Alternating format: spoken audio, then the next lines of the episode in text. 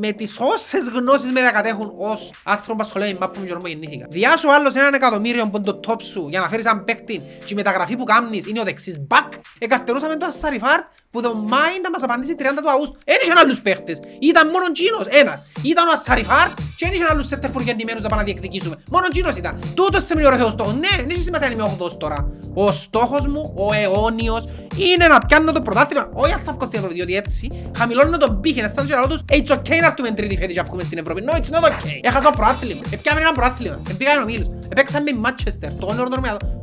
Και παρακάτω. Ολοκληρώθηκα σαν άτομα. Εντάξει, θα την κλείσουμε κάτι. Να σου πω κάτι, δεν ελπίζω. Και δεν ελπίζω για τους λόγους που σου είπα. Ότι δεν βλέπω να γίνονται τα πράγματα που πρέπει να. Καταρχάς η ομόνα πρέπει να αποφασίσει αν είναι τους προπονητής που θέλουν να τους συστήσει την ομάδα για τον χρόνο. Προς το παρόν είσαι εντάθε συμμονία. Εχτή, πέμπτη. Πέμπτη. Είναι αλλά 17 βαθμούς πίσω. 12. 12. Έτσι πολύ εντάξει. Είναι πολύ. Φουτσάκλα.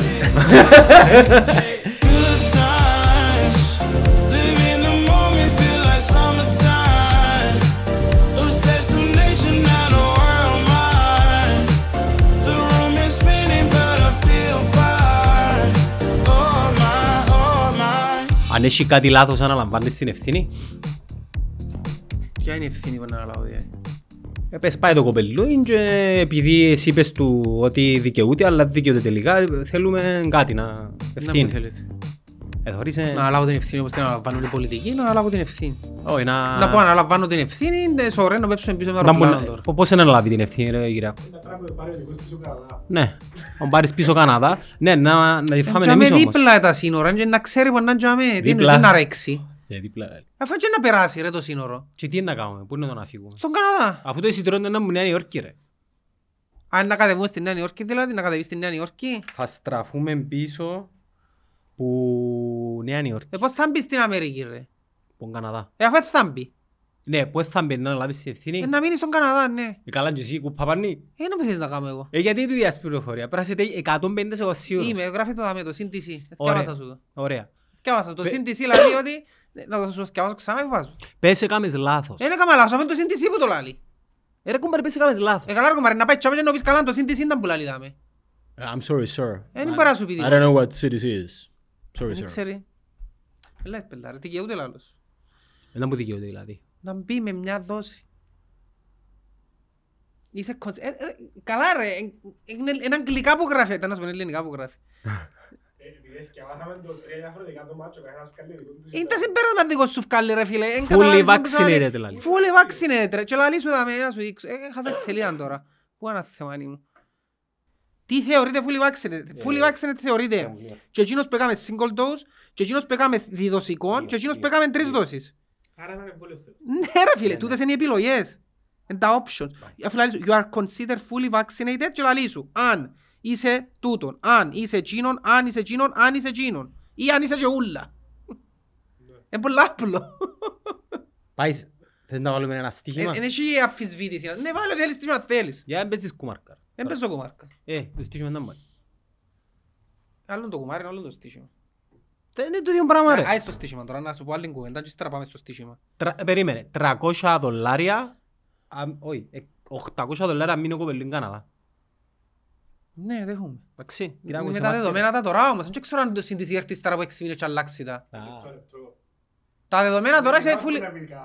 Ρε, με τα δεδομένα αυτήν τη στιγμή, σήμερα, όπως το θυκιαβάζω δάμε, έξι με τα πράγματα αλλάσουν. Εντάξει, δεν αλλάσουν τώρα πλέον, αλλά αλλάσουν. Σήμερα αυτήν τη στιγμή είσαι fit to fly στην Αμερική με μια δόση εμβολίου. Οποιαδήποτε. Σήμερα. Δεν ξέρω τον άλλο μήνα να φτάσει εξάρσει και να πάει να βάλουν νέα μέτρα και να τα αλλάξουν. Οποιαδήποτε. Ναι, οποιαδήποτε. Πάλι, ξέρω, αμαρκέ. Όχι, δεν βάλεις αμαρκέ. Είπα σου να μπορεί να βάλεις. Θα βάλεις το Μοντέρνα, είπα σου. Ακούει με και ο κόσμος τώρα να βάλει αμαρκέ, δώσεις τώρα. Δεν αμαρκέ. Ξέρω. Είναι αντακόσους, είναι αντιβολιαστές πάλι. Εγώ τελείως είναι το παραμύθι, τελείως. Είναι μια πονεμένη ιστορία. Πόσα χρόνια μας εμείνας είναι να πεθάνουμε εμείς που κάναμε το εμβολίο. Ήταν 5 χρόνια που μας εδώ κανένε. Κάναμε το πέρσι ένα πιένο ένας, 1,5 χρόνο. Σε μείναμε άλλο 3,5 χρόνια να ζήσουμε. Ξέρεις ποιον το χάζεσαι τώρα, όποιος αρρωστήσει κάτι, οτιδήποτε, ας πούμε. Όποιος πεθάνει, ας πούμε, ερώτηση. Ήταν εμβολιασμένος. Τα σχέση έχει ρε κουμπάρε. Όχι, τελείως είναι και γι' αυτόν που έπαθε καρδιακό. Ωραία, τελειώσαν και ο Ιούτς. Έλα τέλειωσε και μου τούτο λάλο σου. Λέω σου γιατί σώ. Τσακάρε πόσα κρούσματα έχουμε σήμερα. Έχει κρούσματα, δεν είναι ότι έχει κρούσματα. Είναι άλλο που σου λάλλω. Μιλώ σου κάποιος τώρα, ας πούμε, έπαθε καρδιακόν ένας 50 χρονών και πέθανε. Που έβαλε εμβόλιο. Όχι, έπαθε ένας, όπως σου λάλλω, έπαθε ένας καρδιακόν τώρα και πέθανε. Εντάξει. Και λάλλει η θκιά του. Ή μια αθκιά τέλος πάντων. Η καθαρίστρια που δουλεύει στο Υπουργείο, ας πούμε. Κόρη, άκουσες εκείνον τον Μιτσίν που πέθανε? Ναι, κόρη, πέθανε. Μα ήταν εμβολιασμένος, ξέρεις το. Α, γι' αυτόν που πέθανε. Και πάθεν καρδιακό. Τούν της συνομιλία, ναι, την ακούεις. Μπορεί λόγω δουλειάς εσύ να την ακούεις. Εγώ ακούω την πολλά. Μες στους δικούς μου κύκλους νομίζω το COVID και το εμβόλιο είναι... Ένα τους άλλος, είχες κάθε θάνατο για να μπορείς να τα ακούσεις, δεν είχες. Τι βαξίρω. Στην Αγγλία, ο θκιός της... Εν ερώτησε κάποιος που τους συγγενείς αν είναι εμβολιασμένος και να το συνδέσει. Βασικά είναι που COVID που είπε. Εντάξει, άρα είναι που COVID. Πάλι δεν βρεθήκε κάποιος να το συνδέσει. Τούτο πράγμα μας δίνει ιδέα συσχέτισης. Στην ψυχιατρική. Είναι έναν άσχετο γεγονός, ιδέα συσχέτισης. Έναν άσχετο γεγονός που συμβαίνει, θεωρώ ότι επηρεάζει άμεσα εμένα. Δηλαδή έπαθα καρδιακό, άρα τούτος επειδή έκαμε το εμβόλιο, άσχετο, γι' αυτό έπαθεν το καρδιακό. Η ιδέα συσχέτισης είναι όπως εκείνους που θωρούν στην τηλεόραση μιλάει με νεγάκι για λόγου. Εν τις θωρείς που μιλάει για λόγου, ας πούμε, λαλεί κάτι με νεγάκι στην τηλεόραση και εκείνος νομίζει ότι μιλάει για λόγου του. Η ιδέα συσχέτισης. Ρε πεινάς. Για να μαθαίνει και λίγο ψυχιατρική. Πεινάς. Πεινώ. Κοίτα, εγώ να παραγγείλω φούτι. Πεινάς. Πεινάς. Δεν ξέρω να μας κάνετε σκέδια, βάλε. Τα σκέδια. Δεν ξέρω. Όχι ρε. Θα παραγγείλουμε φούτι, φίλε μου. Ναι, πέ μου, ήταν που λάλες. Ήταν που λάλω. Θέλεις να μου πεις κάτι λάλες. Να μιλήσουμε για ένα θέμα σοβαρό. Οκ. Είδες τώρα που πάει καλά η Ομονιά, να βγάλουν ποιότητα τα podcast, δεν θα ασχολούμαστε με... Εντάξει, πρέπει να μιλήσουμε για εκείνο που ενώσει. Τελευταία. Θα μιλήσουμε για κάτι σοβαρό. Έγινε και έναν περιστατικό και να μιλήσω από την ιδιότητα μου, για εκείνους που δεν ξέρουν το μεταξύ. Είμαι νοσηλευτής ψυχικής υγείας. Έχω εμπειρία και σε admission και σε παιδοψυχιατρικά, τέλος πάντων δουλεύω πολλά χρόνια στον τομέα της ψυχικής υγείας. Έγινε ένα περιστατικό πριν λίγες μέρες, το οποίο κλασικά, και δεν είναι μόνο στην Κύπρο που γίνεται, είναι παντού, πιάσαμε το μονοπλευρά και θεωρούμε το κομμάτι, ή παρουσιάσαν το μονοπλευρά, τα μέσα ας πούμε, και κρατούμε πάντα κλασικά το μονοπλευρό κομμάτι χωρίς να διαρωτηθούμε ρε, ποια είναι όλη η ιστορία. Τούτο είναι το πρόβλημα της κοινωνίας, το σημερινό που έχουμε σαν κοινωνία. Μα για ένα θέμα μιλάς τώρα. Να σου πω το θέμα. Okay. Κάμνω σου την εισαγωγή. Λοιπόν, κάνουμε ένα θέμα το οποίο είπε, ας πούμε, είναι το κλασικό, κάτι που λέει κάποιος έδερνε την ο άντρας της του την και λέει ο άλλος, να δούμε είναι που έκαμνε νόμος και εκείνη. Τούν το πράγμα, πιάνεις το μονοπλευρά ενός. Τούτο είναι νόμιμο πλευρά. Οπότε, έγινε έναν περιστατικό. Δεν ξέρω αν το είδες. Εθιάβασα το. Ένας γονιός έμπηκε μέσα στο γήπεδο και διέκοψε έναν παιχνίδι U9. Α, κάτι εθιάβασα. Ναι, οκ. Ένας γονιός έμπηκε μέσα στο γήπεδο. Πρόσεξε πώς παρουσιάζεται. Κάποιος γονιός έμπηκε μέσα στο γήπεδο και διέκοψε έναν αγώνα U9. Χωρίς να σου πει τι έγινε πριν, τι προηγήθηκε, τι συνέβηκε τέλος πάντων, ποια είναι η ολοκληρωμένη εικόνα του περιστατικού. Εστιάσαμε στο κάποιος έμπηκε μέσα ένα γήπεδο. Ναι. Χωρίς να πούμε γιατί έμπηκε μέσα στο γήπεδο τους άνθρωπους. Εντάξει. Και σχολιάζουν το περιστατικό γιατί τυχαίνει να έχω ιδίαν άποψη για το περιστατικό. Εντάξει, δηλαδή, μου είπε κάποιος. Ξέρω πολλά καλά να που έγινε. Εντάξει, είναι πληροφορίες που τρίτους που μεταφέρω. Είναι το περιστατικό αυτούσιον όπως το έζησα. Λοιπόν, σε αυτό το παιχνίδι, το U9, και ξανατονίζω το, λέω το όχι όπως μου το μετέφεραν, όπως το έζησα. Είναι το μάδες. Άσχετο, δεν θα μιλήσω για το ποδοσφαιρικό κομμάτι. Εντάξει, είναι άσχετο εντελώς το ποδοσφαιρικό. Γι' αυτό σήμερα θα μιλήσω από την ιδιότητα μου ως νοσηλευτής ψυχικής υγείας. Γιατί το πράγμα δεν είναι θέμα ποδοσφαιρικό. Είναι δευτερεύον το ποδοσφαιρικό σε αυτό το συμβάν. Λοιπόν, έπαιζα δύο ομάδες, οκ. Ύστερα ένας πολλές ομάδες, δεν θέλω να το πω την αρχή. Ναι. Λοιπόν, και τούτες, στη μια την ομάδα, είχε ένα Μίτσι. 9 χρόνων, ναι, που το πρώτο λεπτό τούτος ο Μιτσής ήταν εριστικός, προκλητικός. Και με μου πει κάποιος εγκρίνουμε τα 9 χρόνια και εγκρίνουμε, ναι, κρίνουμε και τα 9 χρόνια. Γιατί τα 9 χρόνια είναι 9 χρόνια, έτσι είναι ενός χρόνου και δυο. Και να πεις, οκ, ευρέφος. Είναι 9 χρονών, έχει χτισμένο, δομημένο το χαρακτήρα του, μέχρι τα 5 χτίζει το χαρακτήρας, να σημειώσω δάμε. Μεγάλη ηλικία, 10 χρονών. Ναι ρε φίλε, μεγάλη ηλικία, ναι. Οπότε θα πούμε, α, μωρόν εμπειράζει. Όχι, δεν έχει μωρόν εμπειράζει. Λοιπόν, το μωρόν ήταν εριστικό άτομο μέσα στο γήπεδο. Και όταν λέω εριστικό, τι εννοώ. Ήταν ιδιαίτερα φανατισμένο. Δηλαδή, τράβα, εκλώτσα. Έβλεπες τον ότι επήγαινε που πάνω που τα άλλα μωρά και κάτι τους ελάλε μες στο φτύ. Εντάξει, δεν ακούαμε έξω, οκ. Και συνέχισαν και κάνουν τη συμπεριφορά καθ' όλη τη διάρκεια του παιχνιδιού. Οι προπονητές και το θκιό των ομάδων δεν μιλάνε κανένας. Τους ομιτσίες συνεχίζουν να κάνουν και πρόσεξε, έκαναν τα όχι μόνο προς τους αντιπάλους του. Η συμπεριφορά του ότι επήγαινε και προς τους συμπαίχτες του. Δηλαδή πήγαινε πάσαρε μου, γιατί με πάσαρες, γιατί κάμες έτσι, γιατί κάμες άλλος. Ήταν μια συμπεριφορά απαράδεκτη. Και για να την πω επιστημονικά τούτη συμπεριφορά, ξέρεις τι ήταν, εκφοβισμός. Δηλαδή, bullying. Τούτον έκαμνε το μωρό μες στο γήπεδο. Okay. Okay. Και επαναλαμβάνω, κανένας προπονητής δεν παρανέβηκε να του πει «Ρε, Γιάννη μου, έλα 5 λεπτά έξω, κάτσε δαμέ, ηρέμησε, συγκεντρώσου το...» Κανένας, δεν είπε κανένας τίποτε, εντάξει. Η συμπεριφορά συνεχιζόταν και σε κάποια φάση προς το τέλος του παιχνιδιού, όχι, στο ημίχρονο, ένα μωρόν πάει και λαλεί στον παπάν του «Παπά, ο Τσίνος τσάμε, λαλεί μου συνέχεια μαλάκα». Ο Μιτσίτσίνος, γιατί όταν πήγαινε μες στο φτύν τους, τούτον τους ελάλε. Εντάξει, έρχεται άλλο μωρό, λαλεί του άλλου παπά του, εδώ πας τώρα είναι που σας λαλεί κοινός, εξετοιμάζεις μας συνέχεια τώρα να σπίτι φαίλαν και λαλεί μας μαλάκα. Εντάξει, άλλη φάση διά του έναν μωρό το sharing του και κάνει του έτσι, φακά του το sharing του, τα χάτσου δυο το sharing μου. Και συνεχίζω, κανένας προπονητής δεν παρενέβηκε να πει κάτι, κανένας. Και σε κάποια φάση στο τέλος, ένα μωρό πιάνει μάπαν που χαμε, πάει που πάνω του κάτι του λαλεί και ένας γονιός, ο γονιός που λαλούμε, σηκώνεται πάνω και βάλει τις φωνές. Και λαλεί του προπονητή, να το συνάξει τον ευκάλεις έξω, τον ευκάλω εγώ. Φορείς τη συμπεριφορά του και μπαίνει μες στο γήπεδο ο γονιός. Μπαίνει μες στο γήπεδο φωνάζοντας, όχι για να πάει να χτυπήσει κάποιον. Μπαίνει στο γήπεδο και φωνάζει του προπονητή, να τον ευκάλεις έξω. Φορείς τον έναν που κάνει. Και ο προπονητής τι απαντά, Γιάννο μου. Εν έχω άλλη αλλαγή. Και συνεχίζει ο γονιός και του λέει, και επειδή εν έχεις άλλη αλλαγή, πρέπει να ανεχούμαστε εντούν το μωρό, να ξετοιμάζεις τα κοπελούθκια μας, να τους κλωτσά, να τους τραβά, και να μην του λαλεί κανένας τίποτε. Και τέλος πάντων μπαίνουν άλλοι μέσα στη μέση για μένα να συζητούσεις, ξέρω εγώ το παιχνίδι διακόφκεται. Αυτό είναι συνέβηκε. Εντάξει. Και έρχομαι εδώ και λέω σου, ξαναλέω σαν επαγγελματίας υγείας, ότι το πράγμα είναι καθαρό bullying. Ένα μωρό που βρίζει, τι διαφορά θα είσαι αν το έκαναν μέσα στο σχολείο του το μωρό. Τι διαφορά θα είσαι αν το έκαναν μέσα στο δρόμο του το μωρό. Γι' αυτό σου λέω ένα σχέδιο μαπά. Σημαίνει το μωρό, όταν κάνουν τη συμπεριφορά, και δεν έρχεται ένας ενήλικας να του πει stop. Κόφκουμε το πράγμα, το μωρό θεωρεί το normal. Και κατ' επέκταση, τα μωρά τα άλλα κακοποιούνται. Άρα τα μωρά που είναι μωρά, εντάξει, θεωρούν ότι τούτη συμπεριφορά του Μιτσί είναι normal αφού κανένας γονιός δεν επεμβαίνει να πει κάτι. Άρα δέχονται την κακοποίηση, δέχονται τον εκφοβισμό. Και λέω σου εγώ, ο γονιός τούτος αναγκάστηκε, γιατί πέρα εξαναγκασμού πρόκειται, να βάλει το όριο που δεν έβαλαν οι προπονητές. Και αναγκάστηκε να φωνάξει, και τη στιγμή που εφώναζε και ο γονιός, εφώναζε για όλα τα μωρά που κακοποιούνταν.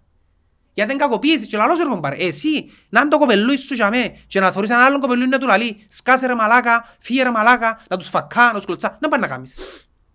Εν ήταν να πεις κάτι. Ήταν να πεις τίποτε, ήταν να ανεχτείς το οποιοδήποτε μωρόν 9 χρονών να ξετοιμάζει το μωρό σου και το μωρόν του άλλου. Και πρόσεξε, ο άνθρωπος τους που πήγε μέσα στο γήπεδο, δεν ξετοιμάζαν το μωρόν του. Για άλλον μωρόν που πήγε. Θέλω να σου πω, είναι για δικό του μωρόν που πήγε μέσα. Μου έτυχε για να μπορώ να σου πω αντικειμενικά δεν ήταν που να καμνά. Ήταν να σιωπήσεις. Ήταν να μείνεις και αμέσως να τελειώσει το παιχνίδι, γιατί τέλειωνε το παιχνίδι, 2 λεπτά μείνησκα. Και να θεωρηθεί αποδεχτόν, και θα σου το πω ξανά επιστημονικά τι ήταν το πράγμα. Ένας γονιός επαρέμβηκε και έγινε η φωνή των υπόλοιπων μωρών. Μήπως όμως το πρόβλημα είναι ότι παρενέβηκε εν ώρα εκπαίδευσης. Τι εν ώρα εκπαίδευσης? Επειδή και εγώ παρενέβηκα σε θέματα... Για νόμου, στον bullying και στον εκφοβισμό παρεμβαίνουμε αμέσα. Και τούτα τα θεατρινισμοί που κάνουν τα σωματεία, τα ευρεθήκαμε και συζητήσαμε και είπαμε και κάμαμε. Ναι, δεν έκαμε τίποτε. Ευρεθήκατε εσείς και συζητήσετε. Την ώρα που συμβαίνει το περιστατικό παρεμβαίνουμε. Όχι εκ των υστέρων. Ένα μωρό, ας πούμε, τώρα το μωρό έσω μου, έσυραν το τούτο και σπάσαν το. Εντάξει. Και επειδή θωρώ έργον εγώ την ώρα, λαλώ εντάξει, να το πω μετά. Και έρχομαι την άλλη ημέρα, ξέρεις που το έσυρες, Τέλειωσε. Και την ώρα πρέπει να παρέμβεις που γίνεται το περιστατικό για να κατανοήσει ότι τούτη συμπεριφορά είναι λάθος. Οπότε, ο νιός επαρενέβηκε στη θέση των άλλων μωρών, έγινε η φωνή των άλλων μωρών και σταμάτησε την κακοποίηση. Τούτον έκαμε. Περί κακοποίησης πρόκειται. Σταμάτησε την κακοποίηση. Και τούν τα μωρά να σε βέβαιος ότι την επόμενη φορά που τούν το μωρό είναι να πάνε να κάνει κάτι, είναι να φωνάξουν τα ίδια τα μωρά. Είναι τέλος μου μιλάς έτσι. Είναι από τούτο που μου λαλείς. Θες να κάνεις τα ψώνια της εβδομάδας από την άνεση του καναπέ σου? Το Foodie Market είναι για σένα. Παράγγειλε τα προϊόντα του σπιτιού και απόλαυσε παράδοση στο σπίτι σου. Foodie Market. Σούπερ μάρκετ, σούπερ γρήγορα. Δεν το νομίζω μέσα στις ακαδημίες να έχουν ψηλό επίπεδο χειρισμού. Δεν έχουν, γιατί λέω στο λάθος, ρε φιλέ, ήταν καθαρά των προπονητών. Και βάλω και τους πιο προπονητές εγώ. Εντάξει, γιατί ρε κομπάρε, τι είναι το πιο απλό? Φκάρ' το κοπελού είναι έξω, πέτου δυο κουβέντες, θωρείς τον, εκείνα θα το θωρούμε 60 άτομα, εντάλλως συμπεριφέρεται και να μην μιλά κανένας. Σημαίνει να αποδεχτεί συμπεριφορά πλέον. Για λίγο είναι το μου κάμα. Τίποτε. Δεν έκαμε κανένας, δεν μιλάνε κανένας. Όταν ευκήγαν τους γονείς εκτός αυτού, ας πούμε, και φώναζαν του άλλου, φκάρ' τον έξω, τότε παρανέβηκαν και άλλοι να πούν, ναι, είναι καλά που σας λαλεί που μιλά έτσι, και άλλοι, εντάξει, μα εμμορά. Τι θα είπε εμμορά? Μιλούμε για κακοποίηση, Γιάννο. Σαμάλισμα. Μιλούμε για bullying. Και λέω σου το ξεκάθαρα. Εάν δεν ήταν γήπεδο, κοίτα σχολείο. Εκείνη δεν στο σχολείο είναι το πράγμα. Τι ο δάσκαλος πρέπει να πει, εντάξει, είναι ώρα εκπαιδεύσεις τώρα. Αν μες στην τάξη είναι ένας μητσής σύρει κολλούαν του άλλου και πει του σκάσε ρε μαλάκα. Ο δάσκαλος επειδή κάνει μάθημα να πει «Α, δεν θα πω τίποτα και να κανονίσουμε μετά». Όχι, πρέπει και την ώρα να μιλήσει. Να του πει «Όπα, stop, stop». Έτσι σταματούμε τον bullying. Ερώτηση. Πότε σταματάς να παρεμβαίνεις στις συμπεριφορές μεταξύ των μωρών όμως? Παρεμβαίνεις πάντα. Ποιο είναι το όριο? Καρχάς, παρεμβαίνεις πάντα όταν υπάρχει κίνδυνος. Άμεσο, γιατί όπου λαλούμε να αφήσεις τα μωρά να παίξουν, να φάτσουν. Επειδή κολλούα που σύρνω το άλλο είναι κίνδυνος. Εγκακοποίηση. Έκαμναμε τα μάστα μίξεις. Εγκακοποίηση, Γιάννο μου. Είναι bullying το πράγμα. Το μωρό μου σύρνει την κολλούα και την ώρα και δεν του λαλείς τίποτε. Την επόμενη μέρα να σύρει κάτι άλλο. Την επόμενη, μεγαλώνοντας, να συνεχίζει. Διότι αν δεν το λέγας τίποτε, είναι αποδεκτό να σύρνω τον Λούις. Άρα μπορεί να γίνω 15 χρόνων, είναι αποδεκτό να σύρνω και καμιά πέτρα μες στο γήπεδο. Άρα μπορεί να γίνω 20 χρόνων, είναι αποδεκτό να το πουσιάζω η γενέκα μου, ας πούμε. Αντιλαμβάνεσαι, το ένα φέρνει το άλλο. Παρεμβαίνει η συμπεριφορά η οποία. Είναι ο κανόνας όμως. Είναι ο κανόνας, ναι. Η συμπεριφορά η οποία δεν είναι αποδεκτή, πρέπει να παρεμβαίνουμε άμεσα, ναι. Όταν ένα μωρό σύρνει κολλούαν, το πιο απλό που νομίζουμε είναι αθώο. Είναι κακοποίηση, και το μωρό ερώτησες το ενταβλωστό φυγέννη δηλαδή, που τους σύρνουν την κολλούα και γελούν τα άλλα τα μωρά. Είναι bullying. Καλά, πώς μπορώ να καταλάβω τα μωρά που παίζουν μεταξύ τους πότε είναι bullying και πότε είναι? Καταλάβεις τα μωρά αν είναι παιχνίδι, ρε φίλε, Γιάννο μου. Όταν είναι παιχνίδι να του πει άλλος είσαι μαλάκας. Είναι παιχνίδι να τους σύρνεις κόλλες. Είναι παιχνίδι να σύρνει του κόλλες και σύρνει του και ο άλλος και χανίζουν. Καταλάβεις τα που θα σου πω. Άμα θεωρείς τον άλλο σύρνει κολλούς και το άλλο μωρό είναι εγκλειστόν, μιλά. Σημαίνει ότι το μωρό κακοποιείται εκείνη τη στιγμή. Εντάξει. Και παρεμβαίνεις πάντα όταν υπάρχει κίνδυνος, άμεσος κίνδυνος. Δηλαδή είναι άφησε τα μωρά να παίξουν, να τσακωθούν, να διαφωνήσουν. Φυσιολογικό. Τα μωρά είναι καταγγείλαν στον προπονητή τους κάτι? Όχι. Μα γιατί το σου λέω να καταγγείλαν? Τη στιγμή που μεγάλωσε, διότι το μωρό εγώ εκ των υστέρων έμαθα ότι τούντε συμπεριφορές κάμνητες και σε άλλα παιχνίδια. Και δεν του έκανε τίποτα. Άρα τα μωρά δεν τα εκπαιδεύσαν να κάνουν. Ότι τούτος δικαιούται να συμπεριφέρεται έτσι. Ανοχή, μαζί ανοχή. Ανοχή. Άρα από τη στιγμή που τα μωρά λανούσαν, αφού προπονητής δεν του λαλεί τίποτε, σημαίνει ότι να τα κάνει τούτος έτσι. Νομίζω που σπίτι μου ξεκινούν. Φυσικά και ξεκινά από σπίτι. Είναι παιδιά του σπιτιού δεν το πράγμα. Φυσικά και ξεκινά από σπίτι. Οπότε, κοινό που θέλω να πω είναι ότι θα πρέπει, κοινοί που παρουσιάσαν όπως το παρουσιάσαν, να ψάξουν τι έγινε. Έγινε σούσουρο δηλαδή. Ναι, έγινε σούσουρο. Ενώ εθιάβασα κάτι, αλλά. Ναι, έγινε σούσουρο, εντάξει. Και είδα και τους παρέσεις του Twitch του Blue που είπας είναι τη στιγμή που είναι εννιά χρονών δεν μπαίνεις μέσα. Όχι μπαίνεις! Μπαίνεις, τι θα είπαινε εννιά χρονών? Και λέω σαν δεν το κοπελούς σου εξετοιμάζει το άλλος να μην είσαι εννιά χρονών, δεν πειράζει. Όχι, είναι έτσι πράγμα. Μπαίνεις. Περίμενα λεπτά. Διότι πρόσεξε, τόσο εξαλείωσε το. Δεν πήγε για να δέρει κανέναν. Δεν πήγε για να βάλει το όριο. Ρε κομπάρε, stop, κάρτον έξω. Τούτον είπε. Περίμενε ρε. Ναι, αλλά έτσι όπως λαλείς με την παραμικρή αφορμή να παρεμβαίνουν οι γονείς, να μπαίνουν και να κάνουν τους εκπαιδευτές, τους προπονητές. Μα που έρχομαι και λαλώς ότι αναγκάσαν ένα γονιό να μπει, ναι. Ποια ήταν η ευθύνη εκείνων που ήταν και έκαναν τους προπονητές? Δικαιούς η ευθύνη, ναι.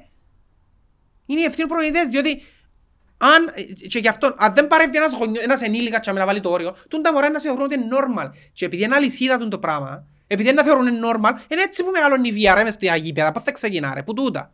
Εντάξει, οι προπονητές ελάλουν τίποτε των μίτσιων, οι γονείς ελάλουν τίποτε των μίτσιων, μεγαλώνουν οι μετσί, συνεχίζεται το πράγμα, και θεωρούμε, διερωτούμαστε ύστερα γιατί έχει βία στα αγήπεδα. Τον καιρό που ήταν 8 χρονών και ξητήμαζε ο άλλος, δεν πιες να του πεις σταμάτα, είναι σωστό το πράγμα να γάμνεις. Δεν τα απορείς. Ναι, πρέπει να παρέμβει. Μητσούς που παίζουν μάπα, εντάξει. Εάν προηγείς δεν κάνουν καλά δουλειά, δεν το έχουν πάρει. Εν έχουμε λόγο και να φωνάξουμε και να πούμε, δεν μπορούμε εννοείς τώρα. Και μιλώ στο αγωνιστικό, μιλώ στο εκπαιδευτικό, παιδαγωγικό κομμάτι. Εντάξει, γίνεται να θωρώ έναν μωρό να ξετοιμάζει, δεν έχουν πάρει να κλωτσά. Και ο πρωινής του, θα πω το πρωινή του, ρε έχουν πάρει, θέλεις να πω γίνεται ας πούμε. Να που κάνεις δάμε, να που παριστάνεις δάμε. Τι παριστάνεις δάμε. Είσαι ο παιδαγωγός υποτίθεται. Τι κάνεις. Έκαμες κάτι ή λαλείς μου, δεν έχω αλλαγή. Τι θα επιένεσες αλλαγή, είναι η δικαιολογία του τι. Περίμενε, ο γονιός μίλησε με τον προπονητή της αντίπαλης ομάδας, όξα με την προπονητή της δικής του ομάδας. Της αντίπαλης. Νομίζω ότι πρέπει να πάει στον προπονητή της δικής του ομάδας πρώτα. Εντάξει, κοιτάξτε, ένας γονιός που θυμώνει και φωνάζει, δεν έχει την ώρα να σκεφτεί, να πάω σε τούτον, να πάω σε εκείνον. Εντάξει, και πρόσεξε, επειδή ξέρω για να σου λέω, υπάρχει καταγραμμένο, ξέρεις, οι γονείς βγάλουν βίντεο τα κοπελούθηκια τους. Υπάρχει καταγραμμένον ο προπονητής της άλλης ομάδας να του λέει «Κάμε κάτι» και να του λέει «Εν έχω αλλαγή». Υπάρχει καταγραμμένον σε βίντεο το πράγμα. Πρέπει να ήταν πιο δυναμικός ο προπονητής. Εντάξει, ναι, γι' αυτό σου είναι ευθύνη και το δύο. Και το δύο σωματείων είναι ευθύνη. Δεν είναι μόνο η ευθύνη του σωματείου που είσαι εντζήν το μωρό. Είναι ευθύνη και του άλλου που είναι πια να κοπελούθηκα του και πέφτει «Ελάτε έξω, θα παίξουμε ένα άλλο». Δεν δέχομαι τη συμπεριφορά που το συμπαίχτη σου. Τούτη είναι η ευθύνη του άλλου σωματείου, ναι, που δεν το σταμάτησε. Διότι στον bullying για να μου πρέπει να είστε κάθετοι και άμεση. Όταν λέω άμεση την ώρα που γίνεται το συμβάν. Όχι ύστερα. Βρεθήκαν την επόμενη, ας πούμε, στην κόπη και συζητήσαν οι ομάδες μαζί. Τα κοπελούθια που ήταν μες στο γήπεδο δεν ξέρουν ότι βρεθήκαν στην επόμενη στην κόπα, ας πούμε. Ξέρουν το πράγμα. Και την ώρα που πρέπει να τους διδάξεις, ρε.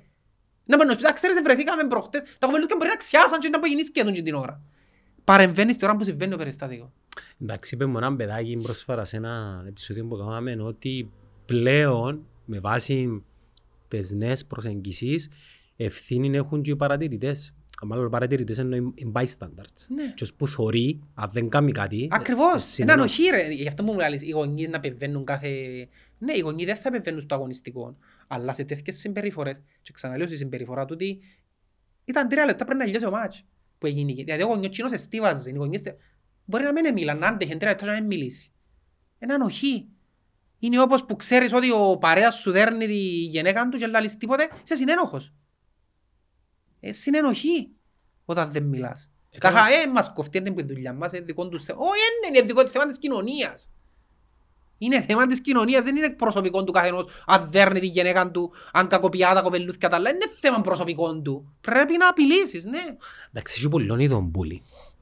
Η πιο ακραία μορφή bullying είναι το ψυχολογικό. Ακριβώς, τούτον έκαμε τους ομίτσες. Είναι το σωματικό bullying. Ναι ρε φίλε, τούτον έκαμε τους ομίτσες, έκαμε ψυχολογικό bullying. Στα υπόλοιπα μωρά, ένα μωρό είναι κακοποίαν, όλα τα υπόλοιπα μωρά. Εσύ τον παιδιά σου δεν μπορείς δηλαδή, άμα έρθουν να σου πούν «Παπά, ξέρεις, κοινός, έκαμε μου τάδε, έκαμε μου άλλες πώς». Φεύγουμε μακριά και ενημερώνουμε έναν ηλίκα.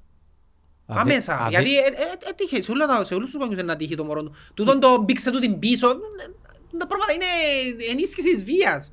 Εντάξει, η αντιμετώπιση είναι φεύγουμε μακριά και ενημερώνουμε έναν ηλίκα να βάλει το όριο. Το authority. Θέμαν ορίων. Άμα είναι η εξουσία όμως δεν είναι ανεπαρκής. Ποιος είναι το πρόβλημα, τι εμείστε, η εξουσία, εμείς είμαστε στην εξουσία υποτίθεται σε εισαγωγικά. Όχι οι γονιές. Οι ενήλικες. Ναι. Διότι είχα περιστατικό παλιά, ας πούμε, που το μωρό τόσο μητσίρ και κλωτσάμε στο διάλειμμα αν κάνει, λαλώ της δασκάλας με κάνει τίποτε, οκ, θα πάεις να το πεις σε έναν άλλον ενήλικα το πράγμα. Και θα πεις δεν δέχομαι την συμπεριφορά και φεύγω μακριά. Εντάξει, συνήθως οι γονείς που τα παιδιά τους κάνουν bullying, δεν το δέχονται. Δεν το δέχονται γιατί συνήθως τα πράγματα είπα σε ένα λυσίδα, συνήθως τα μωρά βιώνουν κακοποίηση για να κακοποιούν παρακάτω. Ενώ πως έτσι είναι. Δηλαδή έναν μωρό που είχα παλιά θυμούμε στο σχολείο πήγαινε και λάλλον ήταν 7 χρονών ας πούμε και έβριζαν τα 7 χρονών με βρύσες που βρίζουν οι ενήλικες. Εσύ λέει το μωρό κάπου τα εθώρετε. Μαθαίνω ας πούμε ότι το μωρό είχε 2 αδέρφια πιο μια άλλα 16 χρονών που τον εξετοιμάζαν συνέχεια σπίτι το 7 χρονό και όταν το 7 χρόνο πήγαινε στο σχολείο και έφκαλαν τα πας τους συνομήλικους του. Αυτός σου λέω ότι η κακοποίηση που κακοποίηση που έρχεται. Κοινός που ασκεί βίαν, μάλλον ο άλλος πώς, κοινός που του ασκούν βίαν η κακοποίηση ψυχολογικής σωματικής είναι κατά ένα μεγάλο ποσοστό οι πιθανότητες θα ασκήσει και ο ίδιος παρακάτω βία. Έτσι πάει. Λίγα τα περιστατικά που βιώσαν κακοποίηση και εν τη μεταφέρουν παρακάτω την κακοποίηση και ήβραν τον τρόπο να μπορεί και εμείς εντάξει. Ναι. Κάποτε που παλάρουμε να σπούμε, ναι, ρε, κατάλοιπα... Και εμείς μπορεί να είμαστε κακοποιητικοί γιατί που σου μητσείς ο παπάς σου, η μάμμα σου συμπεριφέροντας σου με έναν τρόπο κακοποιητικό. Όχι έντονα, αλλά ναι. Κάποιες φάσεις. Δηλαδή και ο τόρνος θυμάται το... Ναι, και ξεχάνει. Το σώμα θυμάται. Και ξεχάνει, ναι. Μεμόρι. Ναι. Να μου είπε, λαλή μου, μπορεί το μυαλό να ξεχάνει επειδή έχει την ικανότητα να σβήνει, αλλά το σώμα, καμιά φορά ξέρεις να τις φάεις, έχει memory, έχει chip. Και άμα να βιώσεις ξανά το πράγμα ή κατά κάποιον τρόπο είσαι όπως τον καθρέφτη, να αντιδράσεις με τον ίδιο τρόπο. Εντάξει, αλλά άμα είσαι μεγάλος και είσαι έξυπνος μπορείς να το δουλέψεις. Πολλές φορές κάνεις τους και το καταλάβεις. Κακοποιάς και δεν το αντιλαμβάνεσαι. Ας πούμε έναν παρέα μας λαλούμε του έναν παρατσούκλιν πονταρές και συνεχίζουμε και λαλούμε τούτο και λαλούμε τούτο και λαλούμε τούτο και νομίζουμε είναι ένα αστείο χωρίς να σκεφτούμε ότι ρε ξέρεις τους πληγώνεται ας πούμε. Ας πούμε τον Καρλίτο που το λαλούμε Χάμπουργκ και μπορώ να πληγώνει ας πούμε. Ναι. Ή δεν μας το λέει. Επειδή η ανοχή του ας πούμε, μα πολλές κόσμος που κακοποιείται και λαλεί πραγματικά και που νιώθουν και είναι εύκολο να πεις το άλλο, ξέρεις ρε, το πράγμα... Αλλά φίλος μας, αν τρέπεται να μας πει... Εντός λαλούμε τον τώρα. Μπορεί να νιώθει άβολα. Τότε όπου ήταν μητσής, είμαι σίγουρος ότι πειράζεται τον πάρα πολλά. Γι' αυτόν άρκεψαν τα γυμναστήρια και θέλει να κάνει κορμί. Ναι, θυμάσαι. Ήταν κακοποίηση ρε φίλε. Να σου πω κάτι, έμεινε του. Να σου πω γιατί έμεινε τώρα εμπαστόρεγκας και νομίζεις εμπασχείς. Και μπορεί να βάλει μισό κιλόν και άλλη επέλε βάσινα. Λόγω της κακοποίησης που τα κάμπνας. Ναι, ναι. Πώς διορθώνεται το πράγμα. Θέλει δουλειά. Σεσόνς. Θέλει δουλειά να αναπτύξεις την αυτοεκτίμηση σου, τον αυτοσεβασμό σου, να μπορείς να σταθείς απέναντι, να βάλεις το όριο. Θέμα όριο, ρε. Το πιο σημαντικό πράγμα, λέω το, για μωρά ειδικά, το πιο σημαντικό πράγμα που πας στα μωρά είναι τα όρια. Τα μωρά αντιδρούν στα όρια. Φυσιολογικό να αντιδρούν στα όρια. Αλλά ταυτόχρονα το όριο για ένα μωρό είναι ασφάλεια. Να αντιδράσει το μωρό, αλλά να έρθει να σκεφτεί ύστερα και να πει «Α, εντάξει, τούτος ο άνθρωπος που είναι γίγαντας, γιατί είναι γίγαντα που σε θεωρούν τα μωρά, ούλους μας». Κασίλα ρε, θυμόν κύριοι μου που κάνουμε έτσι. Θέλε σκέφτονται ενός δαμέσου, ενός τη μέση σου, ενός έτσι ας πούμε ρε φίλοι. Καλή σου, ξέρεις, τούτος ο άνθρωπος λαλεί μου ότι το πράγμα κάνει το για το καλό μου και άρα νιώθω ασφάλεια ότι προστατεύκει με. Έβαλε μου το όριο. Είναι όπως, τα παράδειγμα να σου πω τώρα. Το ίντερνετ ας πούμε. Ξέρεις, θέλω να μπαίνω στο ίντερνετ. Κοίταξε, θέλω να μπαίνεις στο ίντερνετ, αλλά το ίντερνετ πρέπει να το σκεφτείς όπως έναν κόσμο που έχουμε βγαίνεις έξω από την πόρτα σου. Είναι πολλά ώρα το ίντερνετ, ναι. Και ο κόσμος μας είναι πολλά ώρος, αλλά έχει κακοτοπιές. Ναι, μεσάνυχτα πράσε πίσω. Κύριε Γυμνασέ. Είναι σαν να σε αφήνω τώρα λες του «Ιε μου, κόρη μου, ξέρω εγώ» και βγαίνεις έξω το δρόμο του σπιτιού μας και πάεις μόνος σου και γυρίζεις μόνος σου. Έχει τόπους που μπορεί να έχει κλέφτες, να έχει κόσμο που θέλει να σε εκμεταλλευτεί, να σε ενοχλήσει. Θέλω να νιώθεις ότι εγώ είμαι δάμε δίπλα σου σε ό,τι θα συμβεί. Ναι, καλό παράδειγμα το μπούδικες, όρια. Ναι, το όριο. Όχι να το αποκόψεις. Όχι, δεν το αποκόπτουμε, ποτέ να αποκόπτουμε. Επειδή μόλις μεγαλώσει μετά να δει και... Θεωρίου, και πολλά σημαντικό να λαλείς ότι ξέρεις, ό,τι και να συμβινεύηκε, θα θυμώσω. Είμαι δάμε να σ' ακούσω και να βρούμε τη λύση μαζί σε τον που συνέβηκε. Δηλαδή να μην είμαστε επικριτικοί, να μην είμαστε είσαι, έκαμες έτσι, έκαμες έτσι, όχι. Η πιο σημαντική κουβέντα να είσαι είναι πέμω και δεν θα θυμώσω. Είμαι μαζί σου, να νιώθω ότι είσαι μαζί του. Ποτέ θα του θυμώσεις. Ας σου πω έναν πράγμα όμως. Βάλεις όρια των μωρών, αλλά ταυτόχρονα πρέπει και κάποτε σε κάποια πράγματα να αφήνεις τα όρια ελεύθερα για να μην τους σκοτώνεις τη δημιουργικότητα. Μα εννοείται. Εχτες ήρθαν οι φίλοι μας μαζί με την κόρη της και τον άντρα της και κάτσαν πάνω στο τραπέζι και είχαν ταχύν, είχαν σως και απλούμενα. Σε κάποια φάση είδα το μωρό που έμασε του να βάλει ασέρκα του να... Ναι, τούτο πράγμα μας δεν ξερεύνησε. Άκου. Και ο παπάς της, όχι αυτόν, όχι το άλλο, φυσικά αφήνει την πολλά ελευθερία, απλά και την ώρα ξέρεις. Και σκέφτομαι μέσα μου, Τώρα το μωρό θέλει να ανακαλύψει τον κόσμο και σιγά σιγά... Μιλάς για ένα μωρό πιο χρονό. Ούτε θυκιο. Τούτο πράγμα είναι εξερεύνηση. Δεν παρεμβαίνουμε σε τούτο το πράγμα. Ναι ρε φίλε, αλλά να μπήξα σέρκα της, να λερώσει αρού. Να εξερευνήσει. Έτσι είναι. Έτσι εξελίσσεται ο άνθρωπος και αποκτά αυτοπεποίθηση σαν άνθρωπο. Αλλά είναι κουρασμένοι και οι γονείς ρε φίλε. Εντάξει, ναι, καταλαβαίνω το. Συνήθως είναι που δεν καταλαβαίνουν. Απλά να σου πω ένα παράδειγμα που μπορείς να κάνεις. Μπορείς να πεις, ας πούμε τώρα μπήξαν τα σέρκα τους, μπορείς να πεις του μωρού, ας πούμε, εμπολά δημιουργικό το πράγμα που έκανες, μπήξες τα σέρκα σου, ας πούμε, ξέρω εγώ, αλλά ξέρεις, επειδή λερώνεται, έλα τώρα να το καθαρίσουμε και καλύτερα μαθαίνεις να κάνεις κάτι τέτοιο, να μου λαλείς να το κάνουμε σε ένα πλαίσιο. Τους στείλε να βάλουμε ένα χώρο που μπορούμε δαμέ να κάνουμε το πράγμα. Εσύ τώρα που βρέχει και έχει μια λάντα κάπου που περπατάτε και πάει η κόρη σου να δω εκεί μέσα. Χτυζάζω. Αλλά χτυζάζω γιατί η μάνα μου ήταν επικριτική. Να ξημαρίζεις, να κάνεις και τρώει με που μέσα. Αλλά θέλω να σκεφτώ και να πω του μωρού, ξέρεις, wow, είναι πολλά ωραίο το πράγμα που έκαμε, αλλά ξέρεις, ελερώθηκες τώρα. Φίλε, ας σου πω μια ιστορία. Επίαμε πέρσι, που ήμουν το φράγμα της Ταμασού, που ήμουν οι γειτονιές του Πεθερού. Και είχε βρέξει πέρσι, καμπόσον και κατέβηκε ο ποταμός. Και επίαμε να δούμε εμείς μου. Ξέρεις, το γιο μου, να δω μέσα λάλη. Και είναι την ώρα, εντάξει, είναι τσακρύν το νερό ρε. Έχω τόσο βίντεο ρε φίλε, έχω τόσο βίντεο. Να βάλω ο κόσμος σε εμάς. Τσιν την ώρα, έρχεται η γυναίκα μου και λέει μου, ρε αγάπη, τόσο γιος σου πάλι να μπει μέσα και έχει άλλα ρούχα, έχει άλλα παπούτσια να αρρωστήσει. Λάλλω και εγώ, ρε ας πω κάτι, ας τον να κάνει ό,τι θέλει.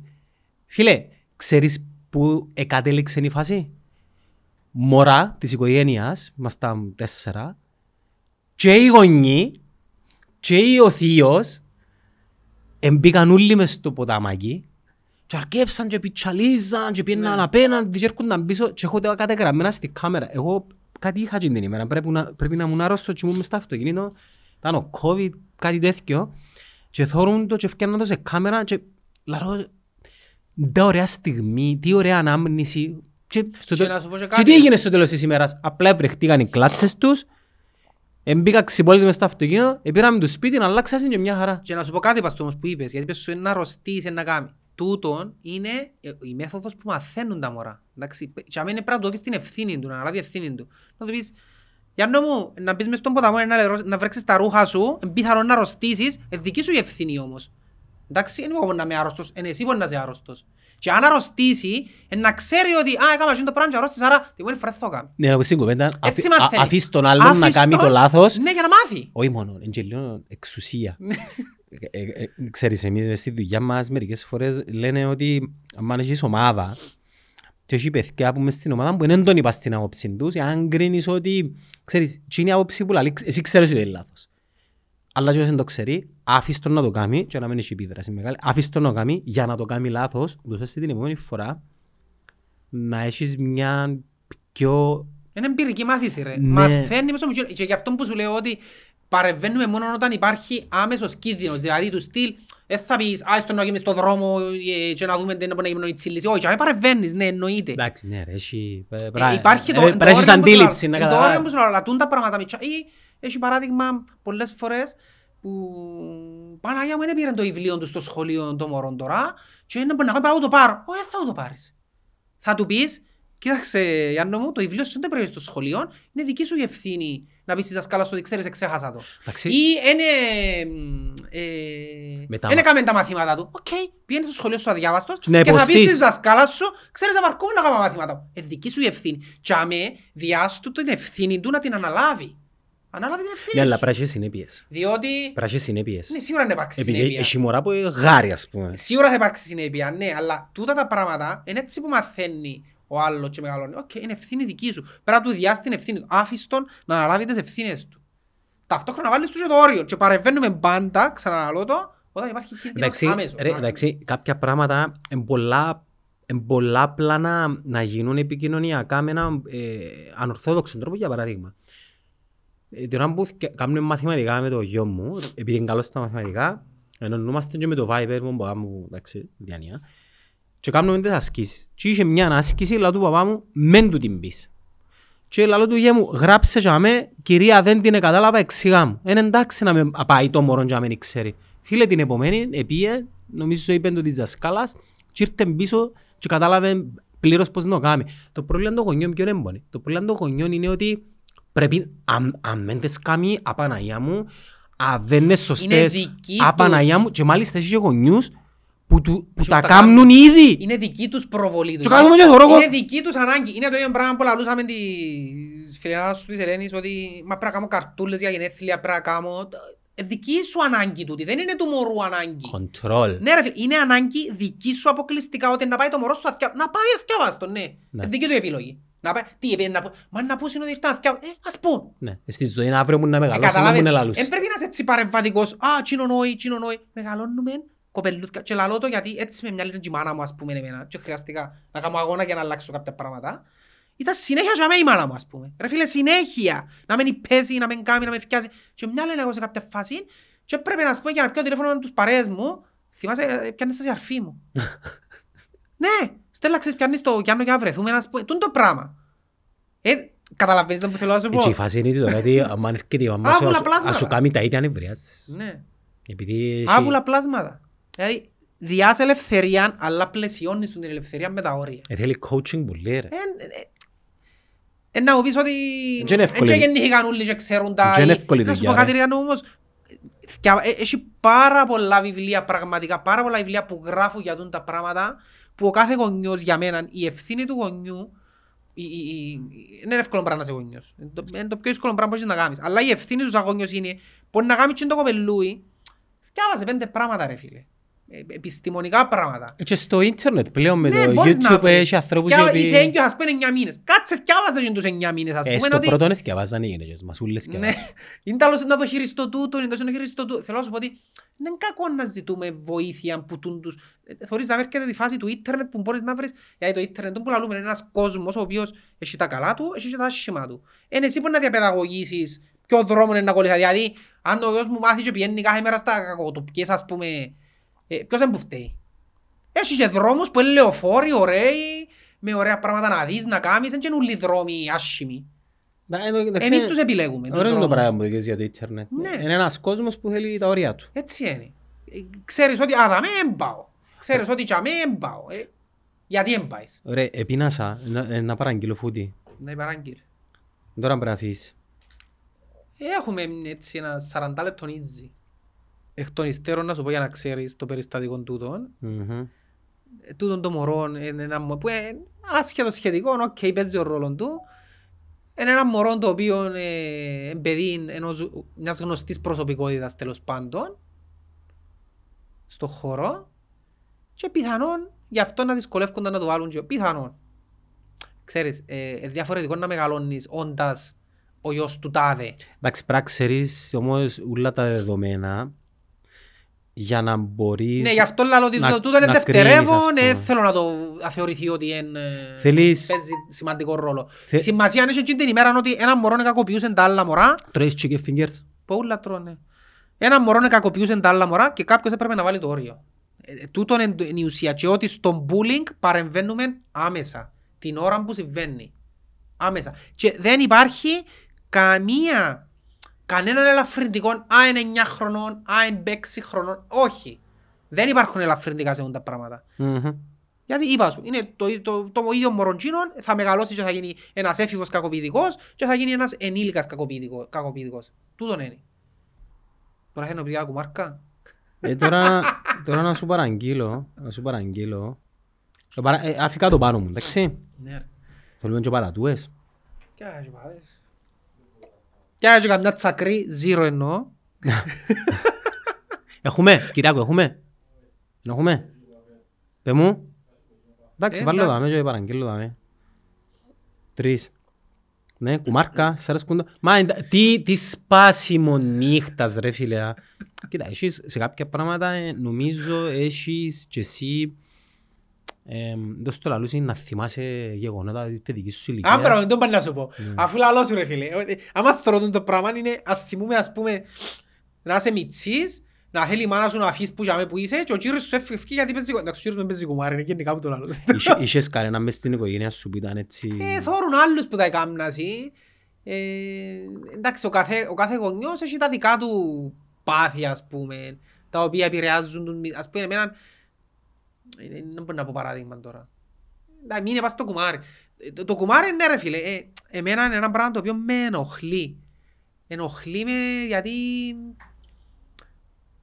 Όχι είναι τραυματικό, δεν είχα κανέναν ας πούμε που έτρωε τα ρεάλια της οικογένειας, τα κουμάρκα για να πω είναι τραυματικό. Απλά είναι και λίγο boring για μένα, είναι και λίγο θεωρώ ότι... Ξέρω ότι έχει κόσμο που χάνει τον έλεγχο και το όριο και μπορεί, ενώ επειδή να περάσει καλά μια νύχτα, να ζημιώσει την οικογένειά του, οικονομικά ας πούμε, πας στον πασαμά, πας στον... Για παράδειγμα, εγώ προτιμούσα να παίξω μια τόμπουλα, ας πούμε. Α, στην υποχρονιά να παίξουμε τόμπουλα. Ναι, τόμπουλα, ας πούμε, πάρε να έχει δώρον η τόμπουλα, να δω και... Έχει αντικρίσμα. Κάτι να πω, το κουμάρι, το ασάτσ, βάλω ριάλια για να πιάω ριάλια, μ' άρεσε κύριε φίλε. Δεν είναι ωραίο πράγμα.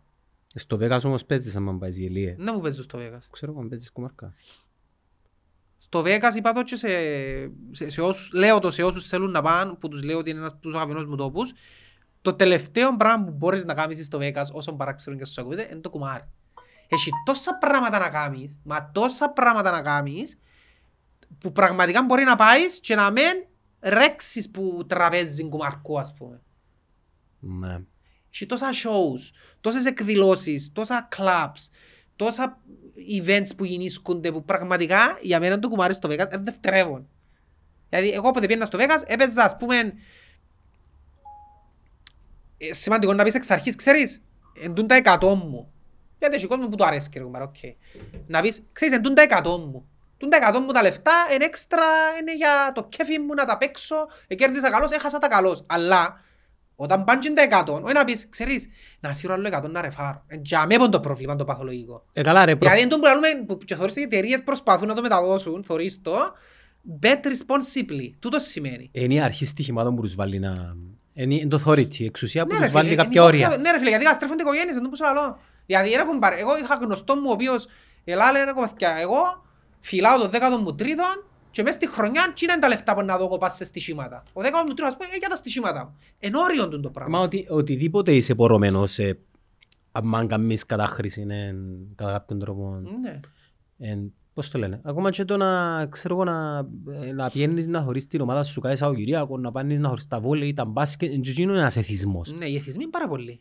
Που σου τρώνε χρόνο με την οικογένεια σου, που σου τρώνε ριάγια. Και όχι μόνο, και τρως σου και τη συναισθηματική σου υγεία. Εξαρτάται πώς αντιμετωπίζεις το παιχνίδι. Εσύ ας πούμε πρέπει να το δουλέψεις. Εγώ δουλέψατε, τέλειωσε μιον... Ενωπονία. Ναι, ναι. Ξέρεις και είναι η μαλακία όμως. Εσκότωσε μου, δηλαδή, ήβραμε τον καρκίνο και ενέφυγα τον όγκο, έκοψα το χέρι. Και το έκοψα το χέρι σημαίνει ότι το ποδόσφαιρο πλέον και πολλά απολαμβάνω του. Βαρκούμε. Φίλοι παγιά θέλουν και τα Real Barcelona και τα Παναθηναϊκός Ολυμπιακός και τα Champions League βραδιές. Άμα μπεις να κόψεις, κόφκεις. Ενώ εμένα ανεβόλεψε με το Μουντιάλ που απολαμβάνω το ποδόσφαιρο ας πούμε και αυτό δεν ασχολούμαι καθόλου. Μα τίποτε. Ήταν το Μουντιάλ ας πούμε. Έκανα το με έναν τρόπο να κόψω τη συνήθεια που με επηρεάζει έτσι, αλλά...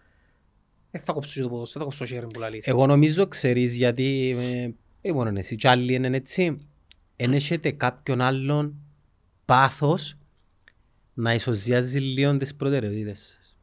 Ας πούμε η δουλειά σου θα την έλεγαν πάθε δουλειά, δηλαδή μια ρουτίνα. Ναι, ναι, ναι. Αν έβρεις έναν άλλον πάθος... Έτσι που λαλούν ο έρωτας με έρωτα περνά. Σε λαλούν. Ναι. Το ίδιο πράγμα, το πάθος θα περάσεις με έναν άλλο πάθος. Ο έρωτας δηλαδή που κατέληξες σε τραγωδία δηλαδή. Ναι, ναι. Ναι, πρέπει να βρεις άλλον πάθος. Ξέρω, άρκεψε περπάτας, μιλή. Μα έχω τον NFL, έχω τον... Από ό,τι κατάλαβα είναι τα ίδια. Πρέπει να βρεις κάτι που να... Δηλαδή, να έρθεις να... Ας το θεωρείς ήμουν ήρεμος ρε κομπάρε, ήμουν μια χαρά. Και να δω το Σίμον που εμίλαν και την νύχτα. Τι μου τον έβαλες το Σίμον και που εμίλαν. Έθελε να δει φιλενάδα μας. Τι ήθελες να είσαι το Σίμο ρε φίλε. Ρε φίλε, πρόκειξε το χαρακτηριστικό πράγμα. Με εκείνο που ενοχλεί.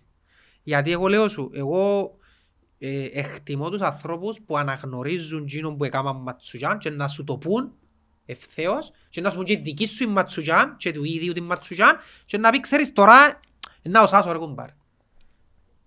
Θέλω να μου πεις, σε εκείνη τη συνέντευξη που έδωκε ο Σίμος, αν είπε μια φορά, ξέρεις να κάνει λάθος δάμε. Εκείνο Σίμος που φταίει. Δεν με απασχολεί. Πρέπει να σου εξηγήσω κάτι όμως. Οπ, άλλο. Όχι τώρα.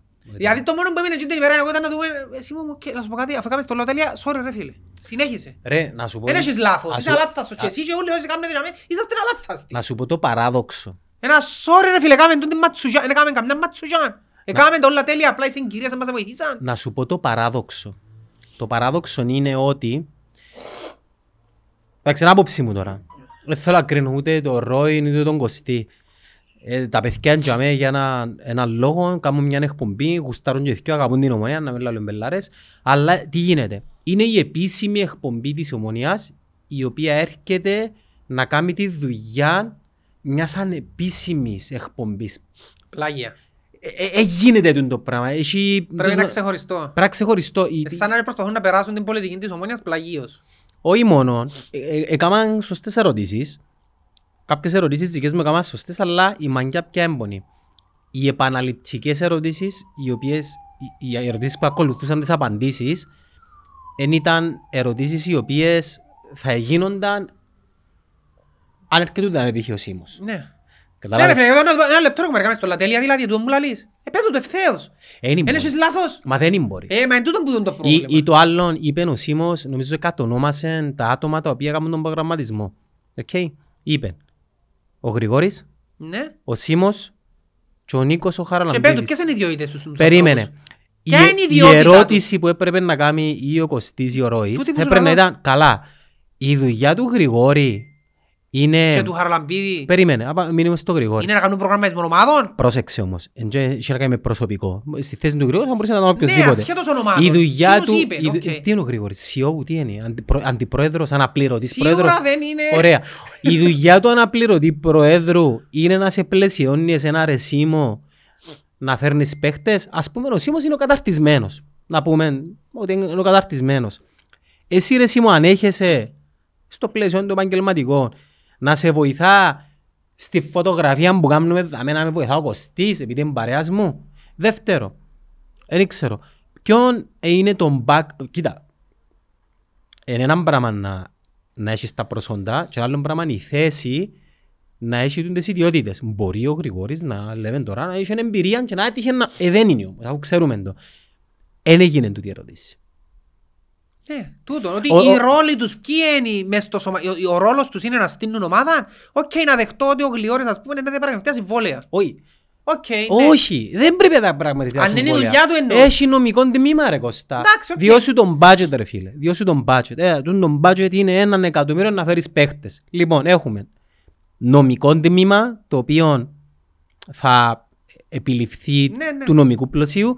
Έχουμε την ομάδα προγραμματισμού η οποία είναι ο Κωστής, ο οποίος έχει εμπειρία, ξέρω εγώ, δούλεψε, ο Ιαννής και ο Σίμος, τούτη τριάδα, και έχεις αν θέλεις και ένα διαπραγματευτή. Ο ρόλος του αναπληρωτή προέδρου ή του προέδρου είναι καταληκτικός όταν χρειαστεί να τοποθετηθεί που θέση είναι εξουσίας.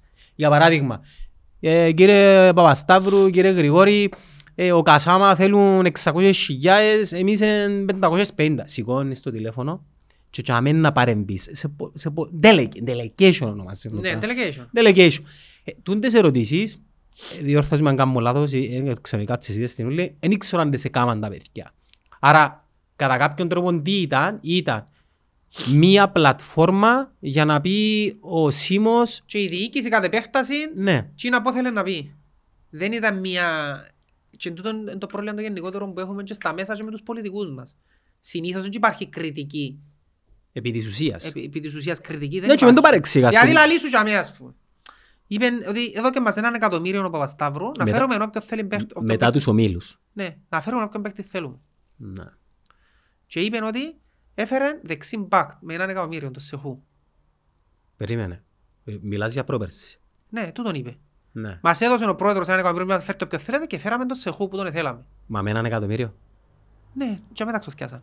Και λέω εγώ, με τις όσες γνώσεις με διακατέχουν ως άνθρωπος που ασχολεύει με μάπω με τον που γεννήθηκα. Διάσου άλλος 1 εκατομμύριο από το top σου για να φέρεις έναν παίχτη και η μεταγραφή που κάνεις είναι ο δεξής μπακ. Είναι ο σέτερφορ, είναι το δεκάριν, είναι ο γουίνγκερ. Τα λεφτά τα πολλά στο ποδόσφαιρο δεν είναι τυχαία που τα πιάνουν. η Σέτερφορ, τα δεκάρκα, η wing, γιατί πιάνουν πιο πολλά από τους αμυντικούς. Οι εξαιρέσεις στα μπακ είναι καθαρά λόγω αστέρων. Γιατί διούσου σου έναν εκατομμύριο και εσύ πάει και φέρνεις δεξιν μπακ, ρε φίλε. Επάλε καλά που μου έφερες αναπληρωματικόν αριστερόν μπακ. Και να πεις ξέρεις έναν εκατομμύριο, αλλά είναι καλό αναπληρωματικό αριστερό. Που το εκάμας. Διάνε φέραν τον Μότα, θυμάσαι μια χρονιά. Το αριστερόν γιον της Γιουβέντους. Που είσαι Μπαρσελόνα, ξέρω... Νταμπουλάλης ρε, μιλάς τώρα σωματείο. Όχι, πρώτη χρονιά. Ναι, θύμα ήταν του, είναι άλλη που δεν. Και λέω σε έναν παραλληλισμό, είσαι και ο πρόδρομος όταν πήγαινε ο Μίλους έναν εκατομμύριο να φέρει παίχτη. Εντάξει, και ποιον έφερε. Τον Αίλτον. Έφερε Σέτερφορ με 800.000, ναι. Καταλαβες, εν τούτη διαφορά. Και εσύ πουλήσατε τον μετά. Πρόσεξε, δεν είναι ότι είναι καλός ο Σέχου, δεν είναι ότι είναι δεξής μπακ, φίλε.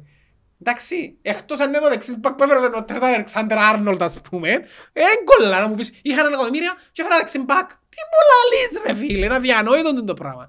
Και δεν πήρα πιο ένα σετερφοράραν, ας πούμε, δεν πήρα πιο ένα δεκάρι, δεν πήρα πιο ένα γουίνγκερ να αλωνίζει.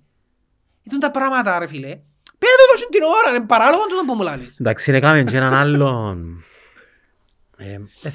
θα το πατώπιμα, αλλά δείχνει μου λίγο πώς σκέφτονται. Είναι είχε μπει σε κάποια φάση μαν και τον ήρων τους να παίξουν στην Ομόνια. Α, τούτο είναι το άλλο, ναι. Φλάσσα. Τι είναι τον πατέρα το άλλο να σου πω. Ένα λεπτό δηλαδή. Δηλαδή, τους παίχτες του Πάφου και τους Άρη είπαν τους ότι είμαστε προάστιον της Μαδρίτης και να παίζουν στη Ρεάλ και ήταν στην Πάφο και στον Άρη. Ούτε οπαδούς δεν έχουν, ας πούμε. Τέλος πάντων δεν έχουν τους οπαδούς. Τούτο το πράγμα είναι δικαιολογία να πεις, ξέρεις, δεν έχουν όνειρο να έρθουν. Μα τι μου λες ρε φίλε, αλήθεια τώρα, έλειψαν οι παίχτες. Το άλλο που είπαν ότι εκαρτερούσαμε το Ασσαριφάρτ που το Μάιν να μας απαντήσει 30 του Αυγούστου. Εν είχαν άλλους παίχτες. Ήταν μόνον Τζίνος ένας. Ήταν ο Ασσαριφάρτ και εν είχαν άλλους σετερφοργεντημένους να πάμε να διεκδικήσουμε. Μόνον Τζίνος ήταν. Αν μας πει όχι ας πούμε 30 του Αυγούστου να βγούμε να πούμε του κόσμου έξερες είμαστε καλυμμένοι, δεν θέλουμε τελικά. Έτσι μας είπας. Μια διοίκηση και μια ομάδα προγραμματισμού οφείλει να έχει επιλογές εναλλακτικές. Εκείνη θα πάνε άλλο του Ασσαριφάρτ. Το Μάικ Σεσενάρτο και να μου κάνουν κούτια, να μην απαντά τηλέφωνα. Ή πέντα. Αλήθεια σας απαντά τα τηλέφωνα και καρτερούσατε τον ακόμα. Εν είχε άλλους. Ελείψαν οι Σέτερ στον πλανήτη. Και ήβρε ο Άρης τον Κοκόριν, ας πούμε, και είπεν του έλα και ήρθεν. Ο Κοκόριν ήθελε να έρθει στην Κύπρο, ο Ασσαριφάρτ δεν ήθελε. Ο Κοκόριν ρε φίλε, αντιλαμβάνεσαι που έπαιζε. Να μην έρχεσαι όλος και τα ονομάδα τους άλλους.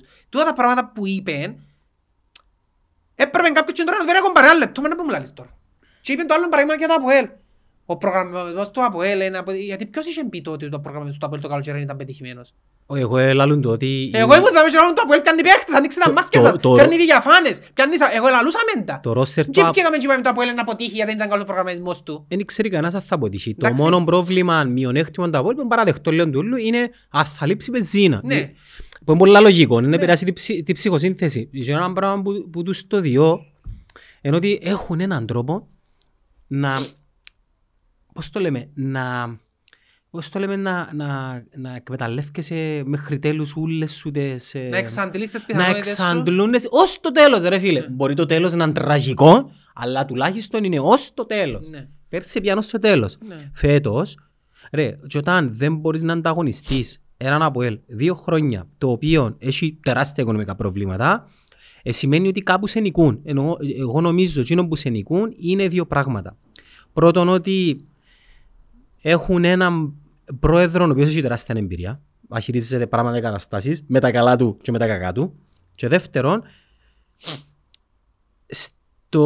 γενικά σε έναν οργανισμό, να σου πω ένα πράγμα, στο οποίο λείπει η εξουσία, λείπει το management. Και όταν λέω λείπει το management, είναι το εξής. Όταν πας για παράδειγμα στα γραφεία της Google στην Ιρλανδία, εν και ο Λάρι Πέιτσα με και ο Σεργέι Ντίν. Ναι. Αλλά η κουλτούρα, ο τρόπος ο οποίος, η στρατηγική, οι στόχοι, το όραμα, νιώθεις τα. Νιώθεις τα επειδή υπάρχουν διαδικασίες και ξέρεις ότι σε κάθε πόστον έχει έναν άτομο το οποίο είναι από τα καλύτερα. Στην Ομόνοια νιώθω ότι ακόμα μετά που την έλευση Παπασταύρου επίαμε να κάνουμε κάποια πράγματα...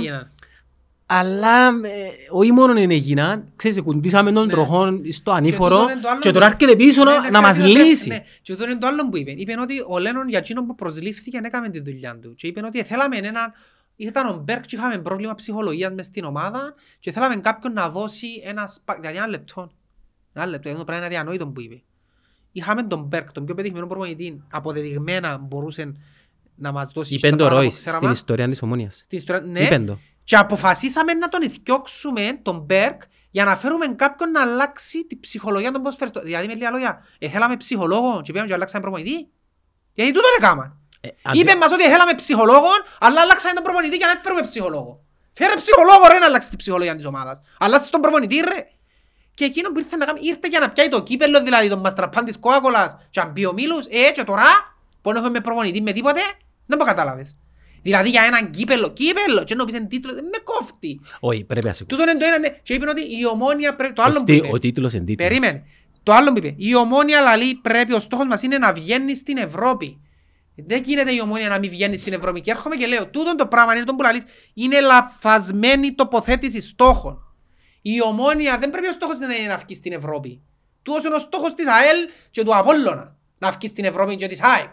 Ο στόχος της Ομόνοιας, του ΑΠΟΕΛ και της Ανόρθωσης είναι να κάνει το προάθλημα. Του όσο είναι ο στόχος σου. Άκουσες ποτέ να βγει κανένας πατισμένος μιας ζωής και ο Πετεβίνος και να πούσει ο στόχος μας είναι να βγει στην Ευρώπη. Ρε, περιπέζαμε τους ούλοι που είχαν τίποτε ας πούμε και λαλούσαν να κάνει το προάθλημα. Ναι, τούτος και ο Κεσπάγιας πριν χρονιά στην Ανόρθωση. Ήρθεν, ήταν Παναγύρια Ανόρθωση όπως εμάς ας πούμε και έφυγαν και είπαν ο Κεσπάγια στόχος της Ανόρθωσης να κάνει προάθλημα.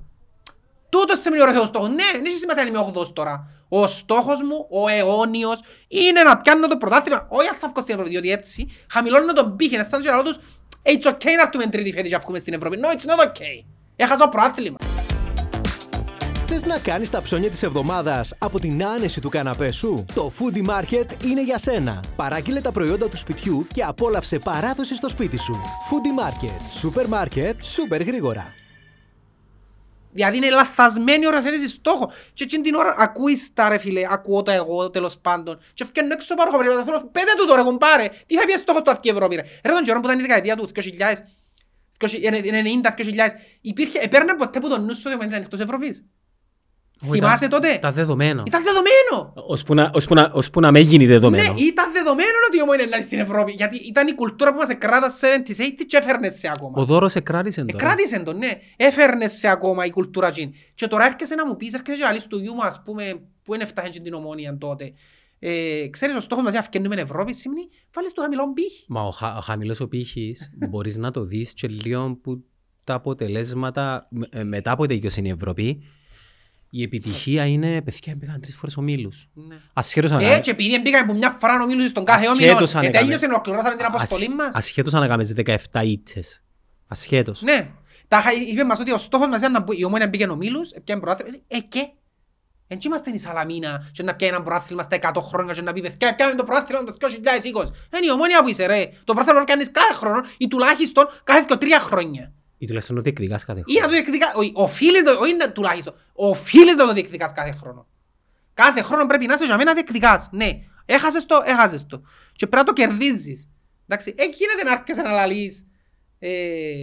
Έχασα τον ερμό μου που ανέβρα μου πάλι τώρα. Γίνεται να έρχεσαι να λαλείς. Επιάμε ένα προάθλημα, πήγαμε ομίλους, παίξαμε με Μάντσεστερ, το όνειρο νορμιάδο. Και παρακάτω. Ολοκληρώθηκα σαν αυτό, εντάξει θα την κλείσουμε καλό.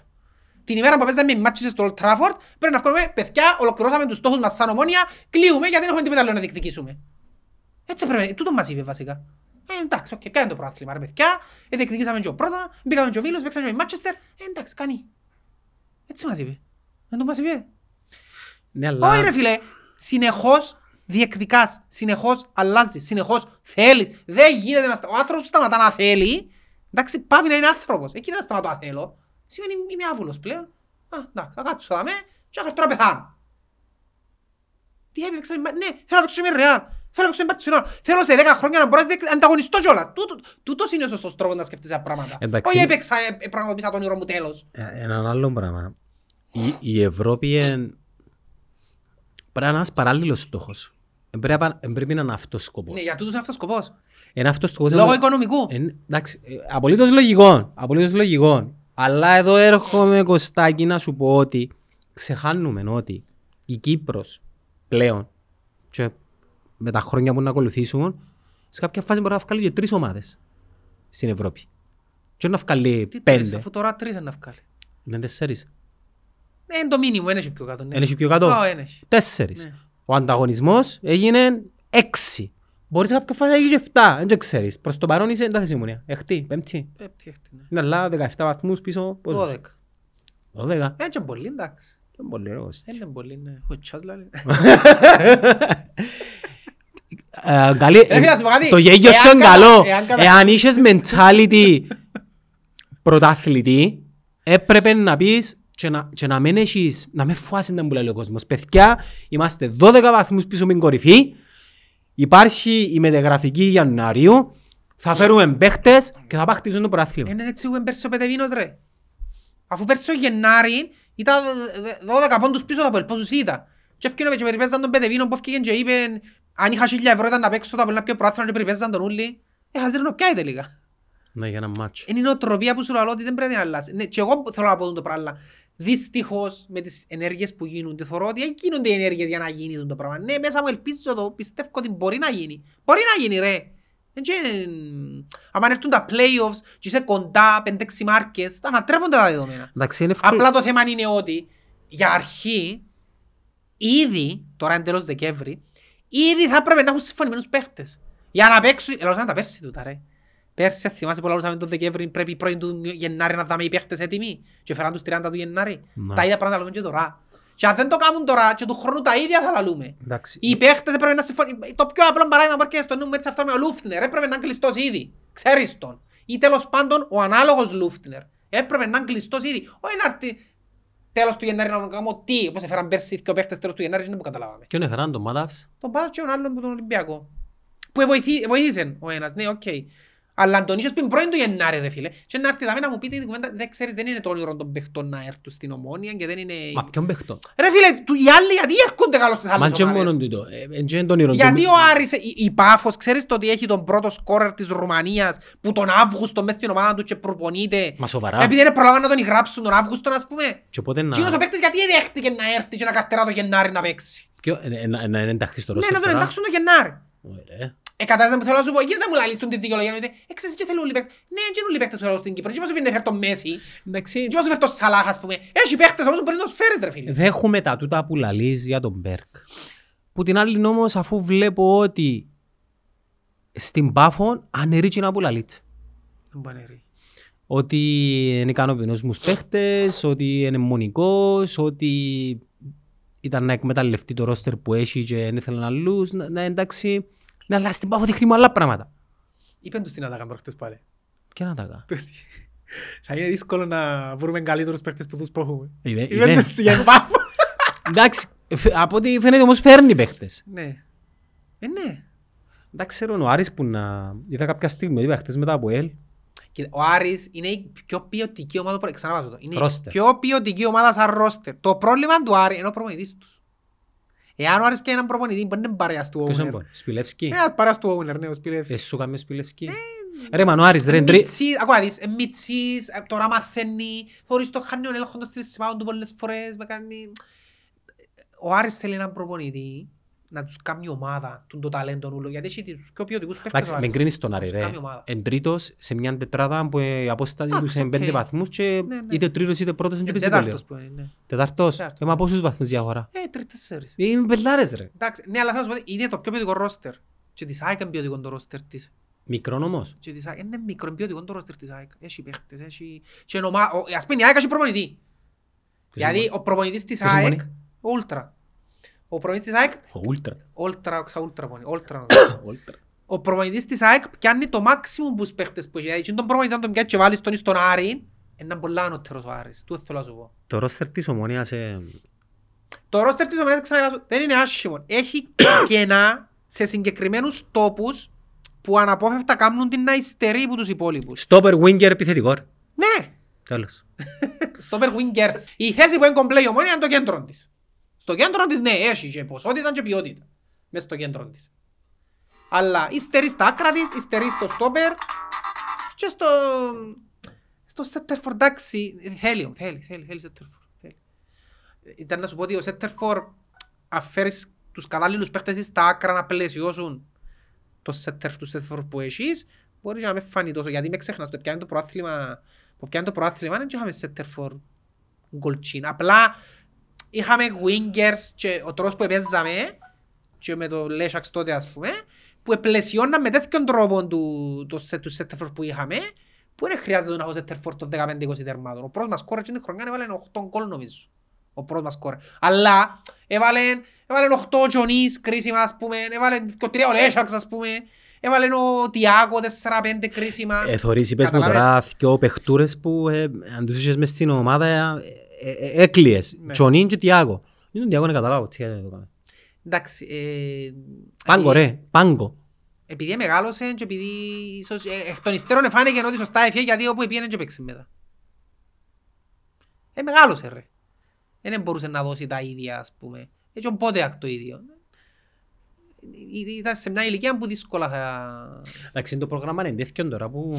Αλλά τους αντικαταστάσεις. Άκου να δεις τώρα να μου γίνει έτσι. Εγώ και με πουτζίνους που λαλούς είναι θα κάνουν τίποτε, θα πιάνουν τίποτε. Όσο ζεις ελπίζεις. Έχουν τρία παιχνίδια τα οποία θεωρητικά μπορούν να πάνε να χτυπήσουν μια 9 βαθμούς. Με ποιον παίζουν? Παίζουν με Παραλίμνη. Δόξα και Σαλαμίνα, κάτι τέτοιο. Όχι, πριν τη Σαλαμίνα έχουν ένα άλλο μάτς. Μετά έχουν Σαλαμίνα στο Αμόχωστος, που είναι δύσκολη έξοδος. Ούλοι έδεραν την κάτω ρε. Εντάξει, με εσένα ξέρεις τη Σαλαμίνα, όποτε πάεις και μέσα, καρτεράζει με... Δεν ξέρω να κάτσα φάει 9 όπως έκαμε μετά από έλεγα. Έχεις το, α. Ναι ρε φίλε, φάεις 9 ρε πέλε, να πούμε λάλης. Καλά εντάξει, και η Ανόρθωση φάει 8 και σε φάεις 4. Άιστο, και είναι άλλο. Και η ΑΕΚ που θα σου βάλει 5 μια φορά. Βάλε σου ρε, μια πεντάρα. Έβαλε μαζί μου Μαρκάσα. Ναι, θωρίσμένοι σε επικίνδυνη. Όλα τις πεντάρες θα θυμούν Μαρκάσα, δεν ξέρω γιατί. Και ο Μαρκάσα. Θυμούμε τον Μαρκάσα. Επειδή ήταν τραγικό, όχι ήταν τραγικό το ρόστερ, ήταν... Δεν μου πήγαινε τώρα. Είναι η παραγγελία μας. Κυριακό, εδώ πάμε, είναι η παραγγελία μας. Όχι ρε, έρθα γλύωρα. Μα τώρα βάλε παραγγελία ρε. 12 και 5 και 10 και πολλά καλά. Πόμπα, να φάσεις πριν να φύσεις. Εσύ ελπίζεις για πρωτάθλημα. Ρε φίλε... Ξαφάσαι να μην απογοητευτείς. Όχι, να σου πω κάτι, δεν ελπίζω. Και δεν ελπίζω για τους λόγους που σου είπα. Ότι δεν βλέπω να γίνονται τα πράγματα που πρέπει να γίνουν. Καταρχάς η ομάδα πρέπει να αποφασίσει αν είναι τους προπονητής που θέλουν να τους συστήσει την ομάδα για τον χρόνο. Σ' αρέσκει τίποτε? Όχι. Καλά, τι σ' αρέσκει. Μιλά πολλά, φλιαρή. Πού μιλά πολλά ρε. Θες δηλώσεις του να δεις. Εντάξει ρε, σιγά. Πώς στο Instagram. Πώς μες στο Instagram. Stories, καμπή stories. Μ' αρέσκουν τα πράγματα. Τους 11 τους ήβραν κόμμα. Κάθε εβδομάδα έχει άλλους μέσα. Είναι κατώνει τους κάθε λίγο. Εκείνεται να μην έχεις τους 11 σου. Εκείνεται. Ρε κουμπάρε τέλος πάντων δεν μου γεμώνει το μάτι. Ήταν με το κριτήριο σου δηλαδή. Ποιο? Ο Μπέρκ. Ο Μπέρκ. Άις τον Μπέρκ ρε. Ας πούμε να είναι πιάνναν τον Μιλόγεβιτς. Ήταν να πω οκ είναι. Εντάξει επειδή ξέρεις τον Μιλόγεβιτς. Εντάξει κρίνουν πολλοί, άκου τώρα, κρίνουν πολλοί τον... Φερέρα από τον όνομα του. Επίσης στο Φεράρα και όπως τον έλεγαν εσύ. Γιατί να μην ξέρεις το όνομα του έχουν πάρε. Λεπτομέρεια αλλά παίζει ρόλο. Θωρείς βρίσκουν το πιάνουν το πάνω και περιπέζουσαι. Και τι είναι Φεράρα. Φερέρα, οκ. Η κατηγορία, η κριτική. Άρα αυτά πάμε κύριε ακόμα. Μια χαρά. Όχι ρε, να μου σου φέρα ρε Κωστή. Ναι, πέμε στην κατηγορία. Η κατηγορία ότι είναι ανέμπειρος. Και ότι δεν έχει προϊστορία και ρε φίλε κανένα άλλο είναι το πράγμα. Ο Σκαλόνι δηλαδή ήταν που είχε.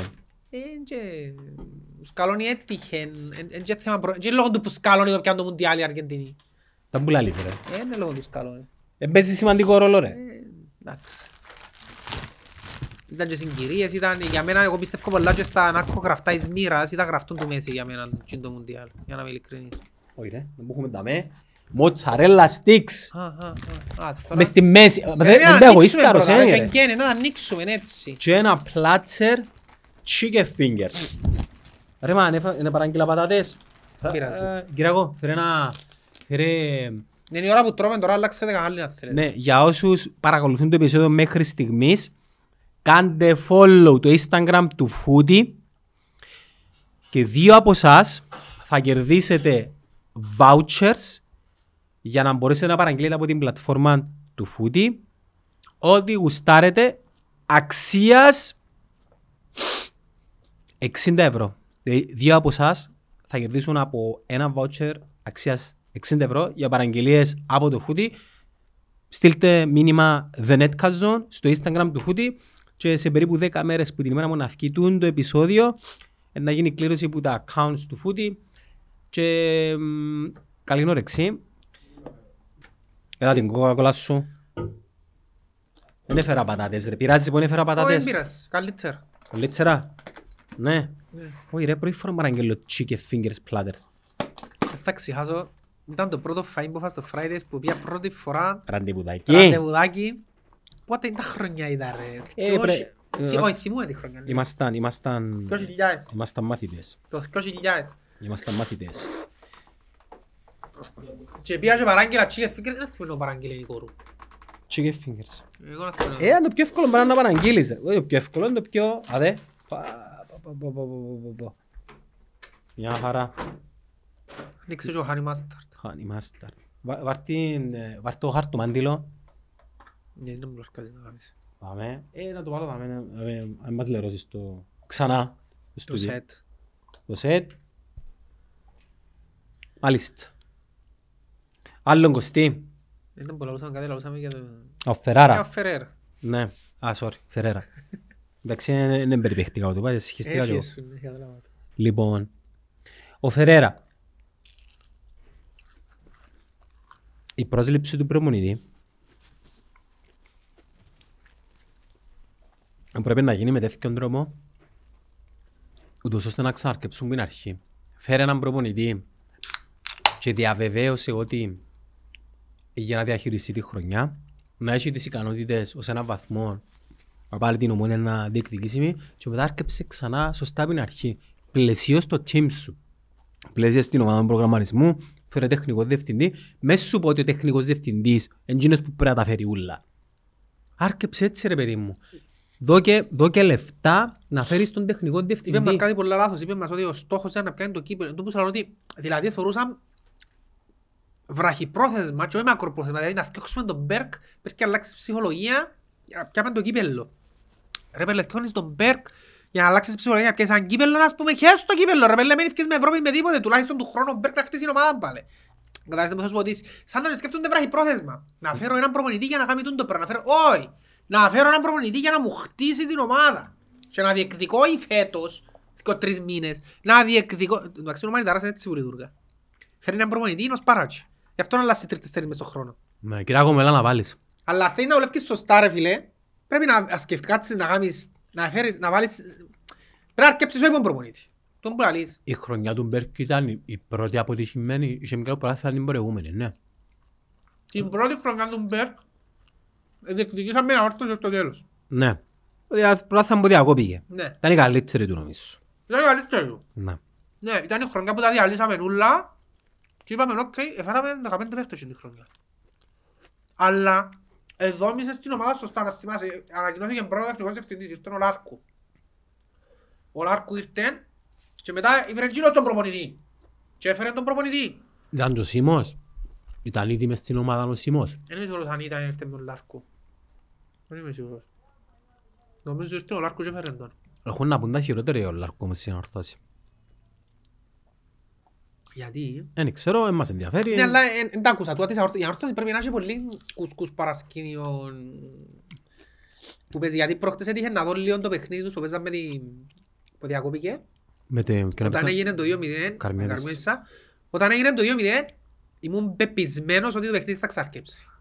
Που άκουα τον κόσμο, πας στην Κερκίδα, που είναι τηλεόραση τώρα και θα δουν το πράγμα. Που σημαίνει αυτό το πράγμα ότι έχουν θέματα εσωτερικά.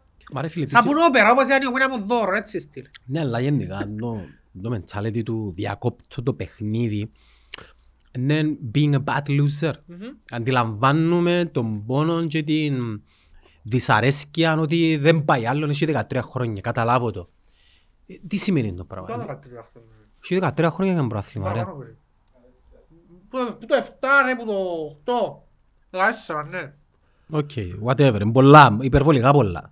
Δηλαδή είναι πέτρινα χρόνια. Είναι πολλά, είναι πάρα πολλά. Για μια ομάδα όπως είναι ορθώση. Έτσι με όμως παράδειγμα κόψεις έναν παιχνίδι. Τι. Εδώ που χάνουν και το παιχνίδι είναι οι οργανωμένοι και οι κάθε οργανωμένοι. που κάνουν τα πράγματα. Αλλά φορε φίλε τους τιμωρούν. Και έτσι φάσεις ελάλεις το κλασσικό ναι αλλά. Δεν είναι αλλά. Το αλλά δεν υπάρχει. Ωραία, μισή διάβοξα. Διάκοψα στο μάτσο, γιατί έστειλε στον Πουλαίδη, ο οποίος δυο μέρες πριν ανακοίνωσε ότι φεύγει. Αφού πήραν δεν αφήνει, δεν μπορούσε να διάκοψε. Και εδώ ερχόμαστε Κωστή μου στο εξής. Πόση συμμετοχή έχει ο κόσμος σε μια ομάδα? Τίποτα δεν έχει. Εκτός του συζητήτου, τίποτα δεν έχει. Δεν έχει. Άρα, πώς να σου το εξηγήσω. Εμείς ήμασταν το τελευταίο κάστρο. Αλλά και εμάς ήταν πολλά πατάλικος ο τρόπος που είχαμε συμμετοχή στην ομάδα. Ας το ξεχάσουμε τούτο. Ας θεωρήσουμε ότι είχαμε. Τι συμμετοχή έχεις μέσα στην ομάδα που στιγμή που η ομάδα είναι εταιρεία και ανήκει σε κάποιους. Για παράδειγμα, έφυγε ο Πουλαίδης. Οκ, έφαμε τον Πουλαίδη. Η πρότασή σου ποιος είναι αναλάβει? Απλά να φύγει. Θέλουν το κεφάλι του Παπασταύρου. Να φύγει ο Παπασταύρου. Ο Παπασταύρου όμως δεν έχει αντίλογο, είναι το πρόβλημα. Ρε φίλε, ξέρεις το... Πουλαίδης έχει το αντίλογο του σωματίου, το... Μα είναι αντίλογο ρε, έχει 70%... Εκείνος πως είναι το πόδινο. Διαφορετικός ο τρόπος διαχείρισης της ανόρθωσης της Ομόνοιας και της κάθε άλλης εταιρείας ομάδας. Τούτοι που ελέγχουν τις ομάδες, Μανιταράσου, στην ΑΕΛΟΣ, ο Κλέους, ο Πουλαίδης, είναι υπόλογοι προς το σωματίο. Στην Ομόνια δεν υπάρχει το πράγμα, τούτη διαφορά της Ομόνιας. Ω, υπάρχει. Γιατί άκουσες καν να ασκήσεις κριτική ποτέ του Παπασταύρου για οτιδήποτε ή να έχει δικλείδες οι οποίες...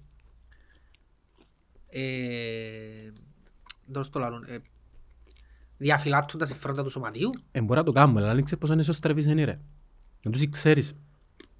Ρε, εν έφυγε ο Παπασταύρου στην εκπομπή, έσυρε την πόμπα και μετά εισήγησε το θέμα. Εύκαλε μια ανακοίνωση το σωματίο, κλείουμε το στόμα, τίποτε.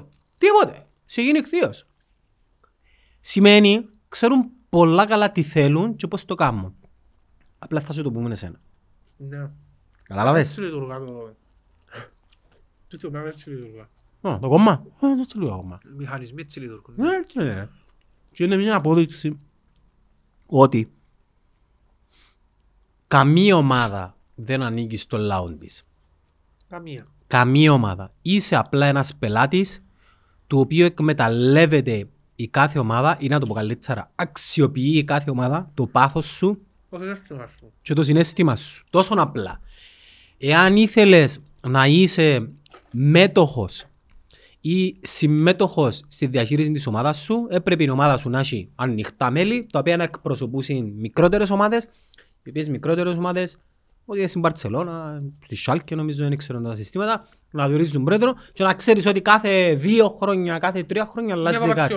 Τώρα να λέμε να φύγει ο Παπασταύρου που γράφουν μέσα στα ίντερνετ. Ξανά, ίδια κασέτσα. Να φύγει ο Παπασταύρου, πλείς το Γενάρη να μένεις εσάς. Μια κόμπαρ που ήμουν. Αναλαμβάνεις εσύ. Ποιος είναι να πιέζει τα χρέη? Εγώ δεν ξέρω ότι έχει χρέη. Πρέπει να αγοράσεις την διαχείριση που έχει ο Παπασταύρου που το σωματείο. Διάς 30 εκατομμύρια φιλαράκι με τους όρους του σωματείου να πιάσεις την Ομονία. Που να δάμε να παίξουμε το παιχνίδι. Και να βρούμε ένα δίκιο του Παπασταύρου. Ναι ρε φίλε, sorry, θα σου κάνω γήπεδο 40 εκατομμύρια ευρώ και προπονητικών 5 εκατομμύρια ευρώ και να με θέλω κάτι της παραπάνω. Και εσύ να μην έχεις καμιά συμμετοχή απλά να φκένεις να πανηγυρίζεις ούτε πια το πράσινο είναι Ομονία, γιατί τούτον είμαστε. Τι εννοείς? Μετά είχαμε εγώ, αλλά του Παπασταύρου βάλε 40 εκατομμύρια να μου κάνεις γήπεδο, να κάνεις προπονητικών, αλλά εγώ, ο Κωστής, ας πούμε, δεν και δύο τίποτε. Εντάξει, μια άλλη ερώτηση. Μποράζω να συζωτήσω, ας πούμε. Μια άλλη ερώτηση που έχω, δεν ξέρω αν την έκαμες και εσύ του εαυτού σου. Στον board of director της Ομονίας, ξέρεις ότι είχε του σωματιού άτομα? Ναι. Γιατί? Ήταν μες στον όρο. Ναι, και γιατί? Τι καμουνιά. Να θεωρείτε ότι ασκούσουν καλόπιστη, ότι διαφυλάσσουν τα συμφέροντα του σωματείου. Πώς τα διαφυλάσσουμε, δε. Ποια είναι τα συμφέροντα του σωματείου? Ποια είναι τα συμφέροντα? Τα είχαμε έτσι την πια την Ομόνοια να πάρει στην Αμερική, να παίζει έτσι την πάρει. Έξω. Δεν ξέρω. Νομίζω να σε κάποια φάση είναι να τον πάρει, ή αν μένει τον πάρει, ας πούμε να μπορεί να γίνει κοστί. Θα έχουμε έναν upgraded version της σωματιακής εποχής που το μιλένουν και μετά, απιένουν, άλλομε τα ίδια. Να έχεις στρατιωτάκια... Απλά να πιερώνονται οι παίχτες. Ναι. Έτσι είναι η διαφορά. Είπα, upgraded. Και τότε έρχομαι να σου πω ότι πώς καταρρύπτονται οι μύθοι. Τότε που είχαμε πρόβλημα cash flow και ξέρω εγώ, ήταν να μας τα πω, έλεγαν να μην καλά, αναπκέρω ότι πέφτασαν από καρτεράς. Και έρχεται η ιστορία να μας κλείσει το στόμα και να δούμε ότι είναι θέμα λεφτά. Απκέρονται και παίχτες το ΑΠΟΕΛ και πάλι παίζουν και βάλουν 4. Εμάς γιατί δεν έπαιζαν τότε να βάλουν 4. Είναι η κουλτούρα και η νοοτροπία που έχεις μες στην ομάδα σου ασχέτως οικονομικών. Ασχέτως. Και είναι γιατί παίζουν. Γιατί διεκδικούν το προάθλημα. Είναι απκέρωτη.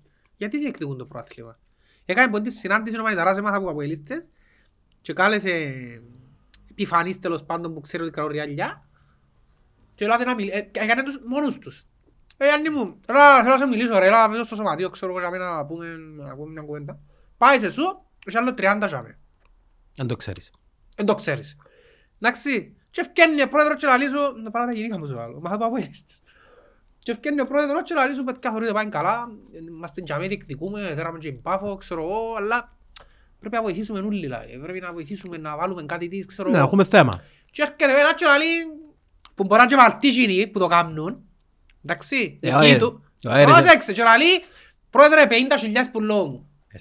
Και εσύ είσαι τζαμί και ξέρω τι κράεις, αφού αυτός σε πιένει να πάει, έτσι είσαι ο μπάκερος επί τζαμί, ξέρω εγώ. Βάλει άλλος 50, δεν θα το πεις εγώ βάλω 1.000. Να βάλει και σου 20 ας πούμε, να πεις, και εγώ να δω 20 ας πούμε. Και κάπως έτσι, συνάει ριάλια και συνεχίζεις και... Εντάξει, δεν μπορεί να πάει εσάι του. Ναι, αλλά θέλω να σου πω ότι κοίταξε ότι ο άνθρωπος βρίσκει τρόπους ρε κομπάρε να κρατήσει την ομάδα του για με διεκδικητρία. Και λάλλος ότι είναι καλά τότε που κάνει ότι θα ήθελα να γινήσκονται. Εσύ διότι παρόλες τις δυσκολίες βρίσκει τρόπους και συσπυρώνει, γιατί και συσπυρωμένοι ρε. Ακούς καν τώρα να μουρμουράνε αντίον τους.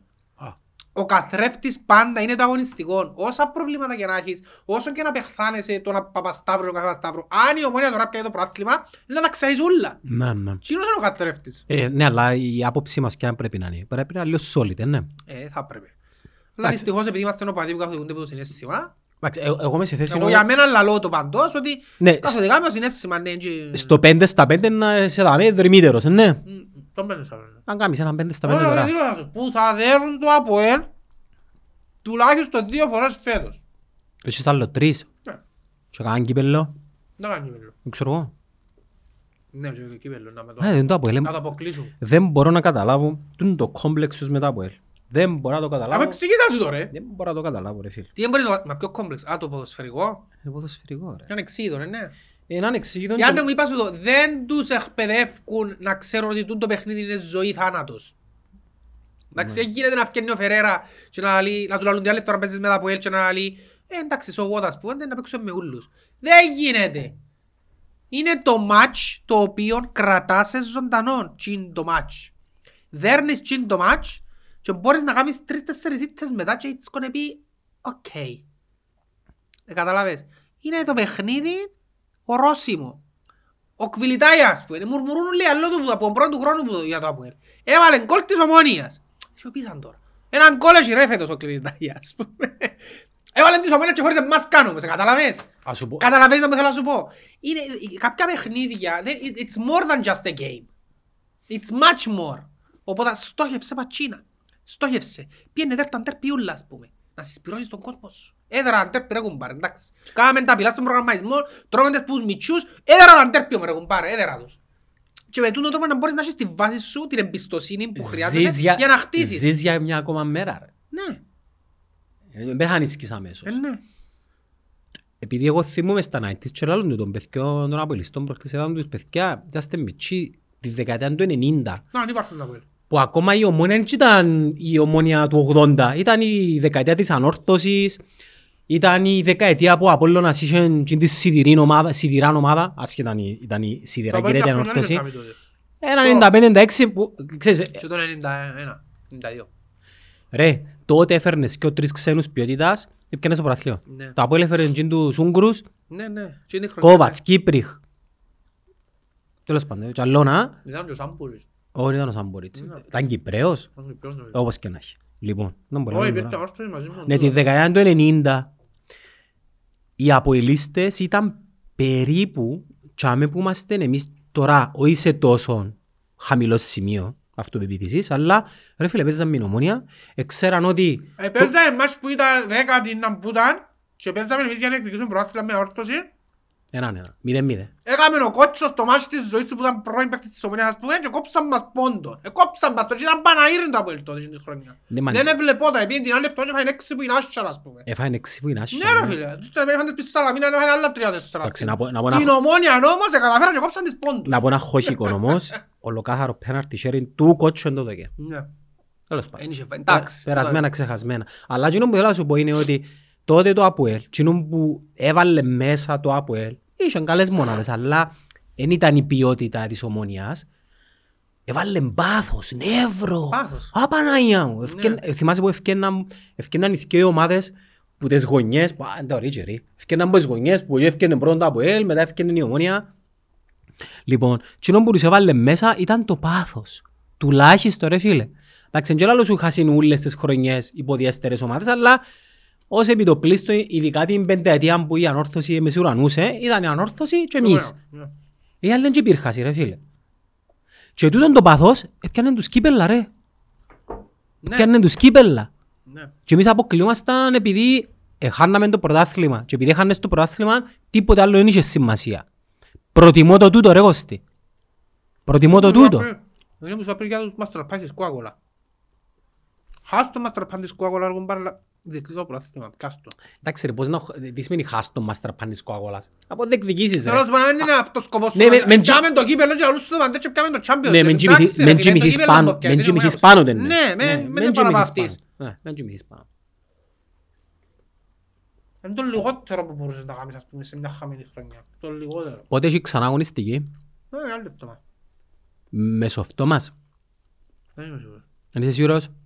Και έτσι για να κλείσουμε τώρα, να έρθεις να μου κάνεις σούβλα, παραμονή. Ναι. Να μου έχεις σύρον ή αρνή. Και που αθκιό. Ναι, κάνουμε μισά-μισά. Α, και το αρνή, καταλάβω ρε φίλε, γιατί το τρώεις μπας σε σούβλα. Χτύχιον, Παναγία. Να σου πω εγώ είναι τα κρέας να πιάσεις. Ναι, πως το δικό σου. Επία στον κασάβι ρε παιδιά όμως και ο άνθρωπος είπε μου... Μεα κούλπα, μεα κούλπα. Ναι, και εδώ και μου κρέας δωρεάν ο άνθρωπος. Λοιπόν, τούτο ήταν το τελευταίο podcast της χρονιάς. Καλή χρονιά να έχετε. Εναυκή, τώρα που το θωρείτε ήδη 2023. Άγου ρε. Ναι ρε, 23 μανιμάνι. Πότε που ήταν, ποια είναι η πιο χαρακτηριστική χρονιά που θυμάσαι έτσι. 98. 98, εγώ για κάποιο λόγο το 97. 98. Ωραία εποχή. Θωρείς όλοι οι αρσενικοί θυμούνται πάντα 15 χρονών. Το ορόσημο τους, 15 χρονών. Ας πούμε τις χρονιές που ήμουν φοιτητής είναι μπελάνισκο και πολλά. 15 χρονών ρε! Έπρεπε να γίνεις και σε 15 χρονών και να συνεχίσεις να ζεις τα 15 σου. Θα σταματούσε ο χρόνος. Ναι ρε, 15 χρονών εσάγει. Καλή χρονιά να ευχηθούμε σε όλους. Υπενθυμίζω, follow το Instagram του Footy. Στείλτε μήνυμα δεν έτκαζον και δύο που σας να κερδίσετε 60 ευρώ voucher για να μπορέσετε να παραγγείλετε οτιδήποτε θέλετε από την πλατφόρμα του Footy. Και Κωστάκη, εμείς θα τα πούμε πολύ πολύ σύντομα. Κάμε μου μια πρόβλεψη τα επόμενα 5 μάτσου. Ναι, να κρουσιώ τώρα. Δεν μπορεί να κάνει η Ομονία. Πέμω έναν 3x3, 3x4, ήττες, πως τίποτα, πέμω μια πρόβλεψη. Να μοιράσει. Έχεις και ισοπαλίες μέσα. Ναι, να μοιράσει. Να βρει κανένα δυο, να χάσει κανένα, να βρει. Δυο ήττες, δυο νίκες, μια ισοπαλία. Δυο νίκες, δυο ισοπαλίες, μια ήττα. Καλός απολογισμός. Gracias.